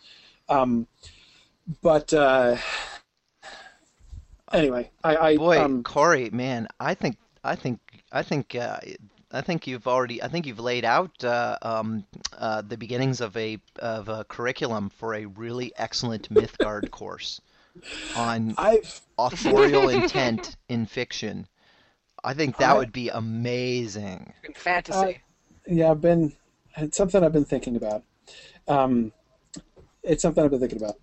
I think that would be oh Yeah. because it would be so like do Lord of the Rings and and um well all of Tolkien's works and his letters do J.K. Rowling and her extensive um, uh, ongoing interviews and inability to keep her mouth shut. Um, I'm sure there's other. I imagine C.S. Lewis has written extensively about his own Oh, yeah. works. Oh yeah, yeah, yeah, Um, and it's some of that in that context. I mean, uh, the the thing that I really like about C.S. Lewis's uh, on criticism, um, which is uh, which is the article that Lewis wrote that both my critfit my critfic speech and my uh, meaning and I mean, both of those are from that from that essay that he wrote Yeah. on criticism. Um, and the cool thing about on criticism is that he's writing the, the purpose of that article is that he's writing a work of criticism about lessons he's learned about how to do criticism well or poorly based on his experience as a writer hearing other critics comment on his writing. So, so, so it's like so many different levels of exactly that kind of thing. Like cs lewis was was actually like one step ahead in thinking through. It's not just like C.S. Lewis commenting on his writing, but C.S. Lewis commenting on people commenting on his writing, and like Commenting on his own, writing. and commenting on his own reactions to people commenting on him commenting on his writing, and you know, so so yeah, it's it's it's it's a, it's a wonderful article in that way. I really just I really just love it. And then Kate Neville points out that I just have to throw in Boethius, and then it would be good. So yeah, I agree. There we go. I agree. Yeah. Right. Needless to say, we'd uh, we'd have to we'd have to do. Um, I mean, because it's pretty much all Mythgard courses that I teach have to include both uh, the consol- Beowulf- uh, uh, both Boethius's Consolation of Philosophy and on fairy stories. Uh, those are required reading for like every single class that I've ever taught. So that's yeah, you know. wonder, I you know I haven't looked at all at George We R. should R. make Martin. that. A, we should make that a requirement for admission. Yeah, what what kinds of stuff does George R. requirement Martin say about his Mythgard. stuff? I I've never Well, loo- yeah. I've never th- looked at that. Yeah. Uh, yeah. It, it, it, it, it would be interesting. And it's actually, thinking of Tolkien in particular, it is a class I've kind of toyed with doing, actually. I've kind of toyed with doing um, like a uh, uh, Tolkien on Tolkien work. You know, like that is uh, looking at all of the things that Tolkien wrote about the things that he wrote. Um, in order to That would be interesting, actually. sort of looking at it, you know, so you combine a lot of the history of Middle Earth stuff, you know, a lot of the commentary that he wrote, um, you know, on his earlier stories, as well as his letters, um, and uh, you know, and, and, and, and some of his essays. There's there's actually there's really a lot there. Um, that would be uh, that would be uh, uh, that class would take a lot of prep, but um, but uh, but it is an idea that I've kind of toyed with. I think that'd be a anyway, we should probably You should- let the long-suffering people go. Yeah, uh, yeah. I think we may have to save uh, way too soon speculation about the legacy of Peter Jackson's films um, for later. Yeah, yeah. Well, and don't would be forget, we're going to be doing um, we're going to be doing episodes about the riddles after uh, Yes. Mythmoot, so we'll have plenty of And I- commentary. To, And I think the legacy Um, thing, I think that's a question that requires some stewing. Um, um, but it, but it, I don't know if you guys just want to some like for like 30 seconds, if you want to just like pitch it. I, I personally, I was just reading that Boston Globe article um, uh, Yeah. that you were quoted in Corey. yeah. Yeah. And and toward the end of it, let's see, this one guy, Noble Smith, the Wisdom of the Shire guy, says he thinks future generations will consider Jackson's Middle Earth films a cinematic masterpiece when taken as a whole. Ultimately, I think people will forgive the indulgent bits and the places where he and his team strayed from Tolkien's original tale.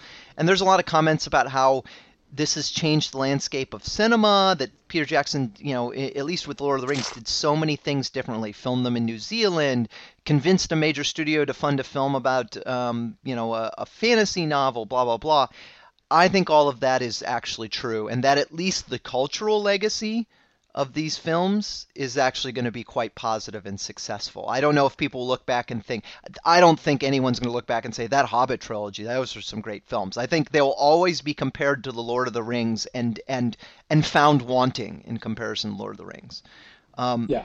But I Yeah. think Jackson's overall legacy, I think, will be quite positive, provided provided that he pulls a George Lucas and decides to bow out gracefully at this point. Uh, I think if he if if he is convinced to come back again, and he he in a recent quote said, uh, you know, I, I could see maybe coming back if they asked me, you know, doing do some more films. It's like I, I think if he does that, it'll be a huge mistake. I think we will be overexposed and, and we will get tired of him rapidly.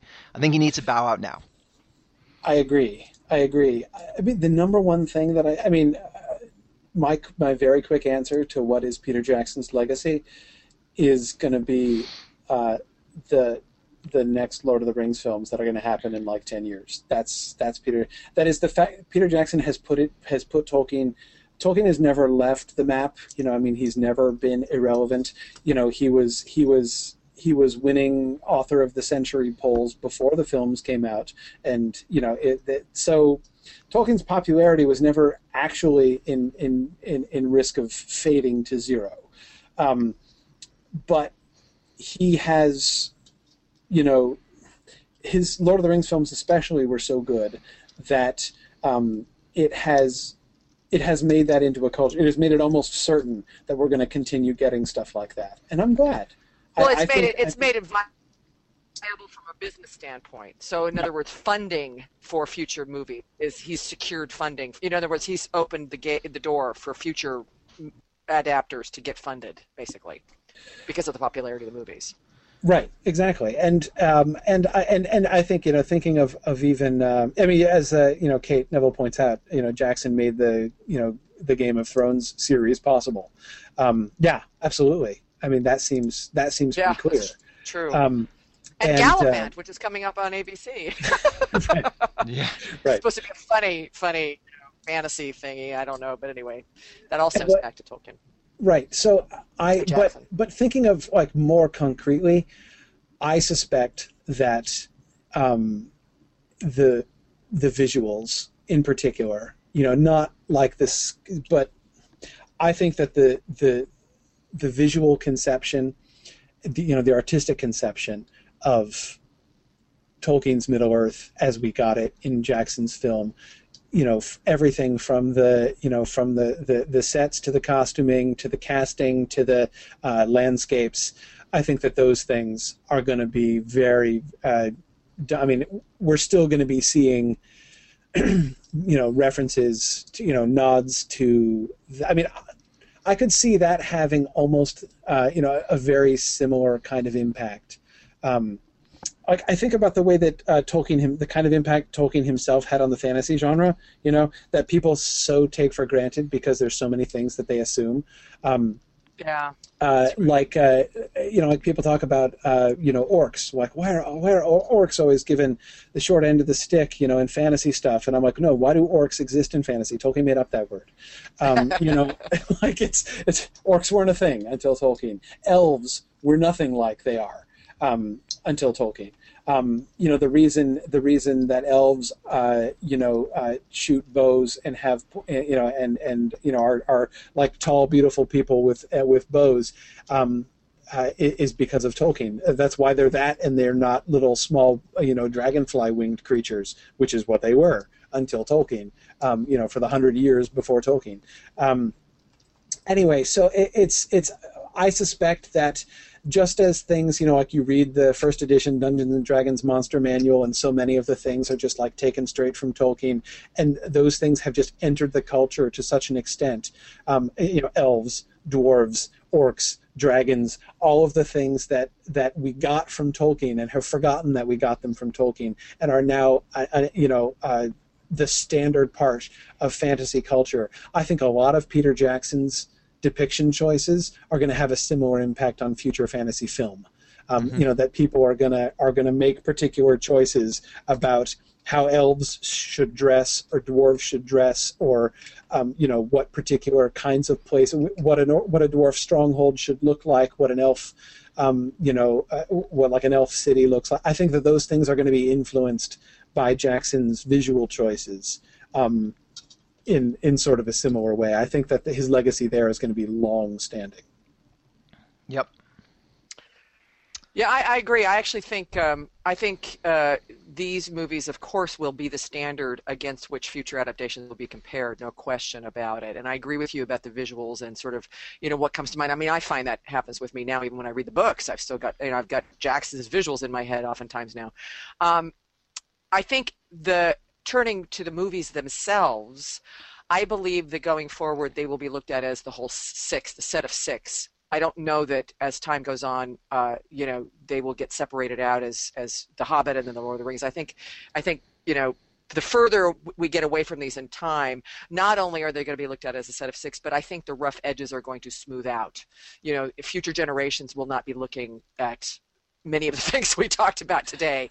i'm not so I sure think generally speaking, I, I, I, think generally speaking, I think in the popular culture, I don't think they're going to be as picky. I mean, I think. Oh, well, here's the other piece of it. I think this is going to be great for the academic community. I mean, there are courses upon courses upon courses that can now be given about Tolkien, about adaptation, about you know storytelling. I mean, you know, this is like great. But I think in the popular culture, like I told a friend of mine yesterday, she said, "Should I go see it?" And I said, "Well, did you see the other two? And she said, "Yeah." And she's not a Tolkien scholar. She doesn't even. I mean, she basically read the books a long time ago. And I said, "No, I think you'd enjoy it." I said, "Go see it. I think you'd enjoy it." I do think in the popular culture, I think it's going to end up getting smoothed out in their in their opinion, in their heads. So go Maybe. ahead. Disagree with me. You're. Well, I could much more easily see the three Hobbit films. It's not as extreme as the two Star Wars trilogies, but I, I, I think it, uh, my suspicion is that it's going to fall more into that camp. Um, I think that you know, just as now um, people still go back and rewatch the Star Wars trilogy all the time, but very few people. But people certainly don't consider those six movies as like a six movie set. Um, and very much, very many fewer people go back and, and rewatch the you know episodes one through three um, than watch episode uh, four through six. I suspect that that's going to be the fate of these movies. I, I suspect it's going to be more likely that ten to fifteen years from now, there will be more people trying to forget that the Hobbit movies ever happened and still watching the Lord of the Rings movies um, than who just consider them as a as as a set of six. Um, I, again, I don't think it's going to be as extreme um, as with the um, as with the Star Wars movies, because the Star Wars movies, like the Star Wars prequels, were bad in almost every way, right? Um, I mean, they were bad as individual movies. They did horrible things with the story, and in fact, they like if you watch them and take them seriously, they seriously undermine. They make it harder to enjoy the original movies um, uh, than before they happened. And the Hobbit films don't do that exactly. So I don't think they do that. Um, and indeed, just as I've been saying all along, in many ways, I find them more thoughtful and more interesting. Um, I, I still find them more um, I still find them much more engaging as adaptations of Tolkien's work than I find the Lord of the Rings films.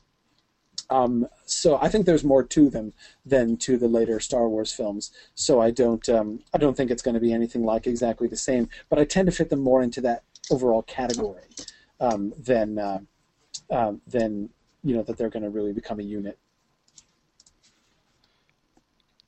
I'll be very interested to see what happens. Yeah. uh, all right. Should we? Should we let? Have we like just? Have we just tortured these people long enough? I think so. One, uh, um, one, two quick announcements I want to leave with. Um, one is uh, uh, course registration for um, Mythgard Spring courses is open now. Um, so uh, uh, if you, uh, there are our two literature courses for this coming semester are um, the part two of Amy Sturgis's awesome science fiction class. If you want, you know, an ex, you know, if, if you've always wanted to kind of ground yourself in the history of science fiction, if you, you, you want to get a kind of a bigger view of what you know science fiction literature is really about, um, and kind of get some context for modern science fiction, it is an awesome class. So that class is open, um, and of course we also have um, this like once in a lifetime opportunity to study Beowulf with Tom Shippey. So it's it's uh, you know looking at Beowulf and Tolkien's thoughts about Beowulf from one of the foremost Tolkien and foremost Beowulf scholars uh, uh, alive. Um, so I, I just can't uh, I, I, certainly can't recommend either one of our classes enough. The, the and the, the I know for, for, for Tolkien fans, the uh, the Tom Shippey class is a, is just an amazing opportunity. So um, if you ever wanted to take a class with Tom Shippey, now is your now is your time. Um, I'm sending around uh, to everybody who's present here the link uh, to our uh, spring courses list. So that's our first my first announcement um, is that uh, to, to, to make sure to check out our spring courses.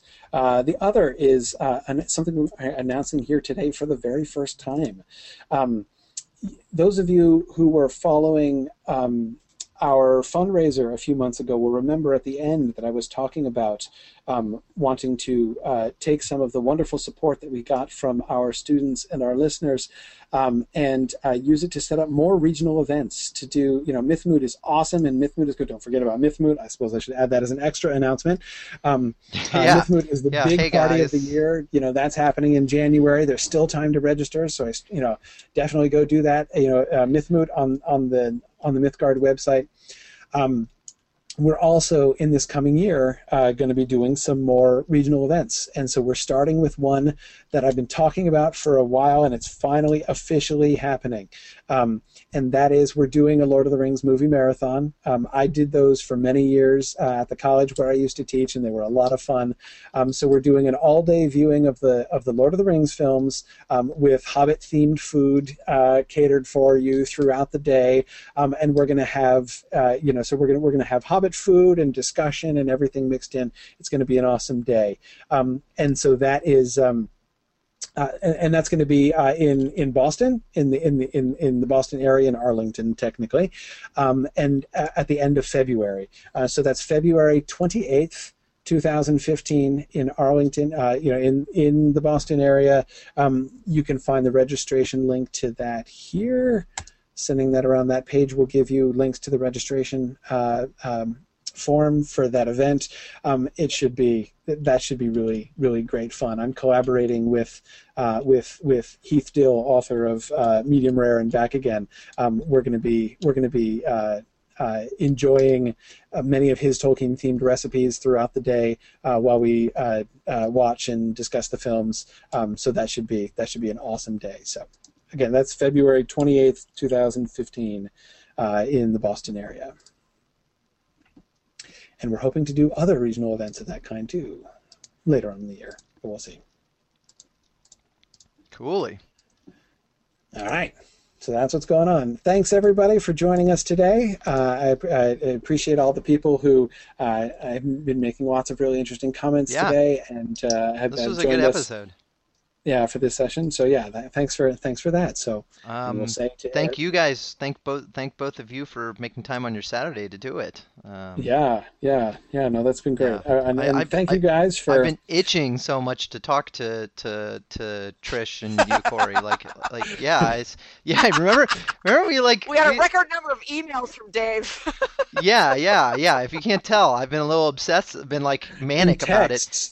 Yeah, like my phone was going crazy. Dave was like texting me and Yeah, Trish yeah. like on the, on the when he first saw the film, and I just had to keep texting back, "Save it for the episode. Trish, Save it for the Trish episode." and I started the episode a little early.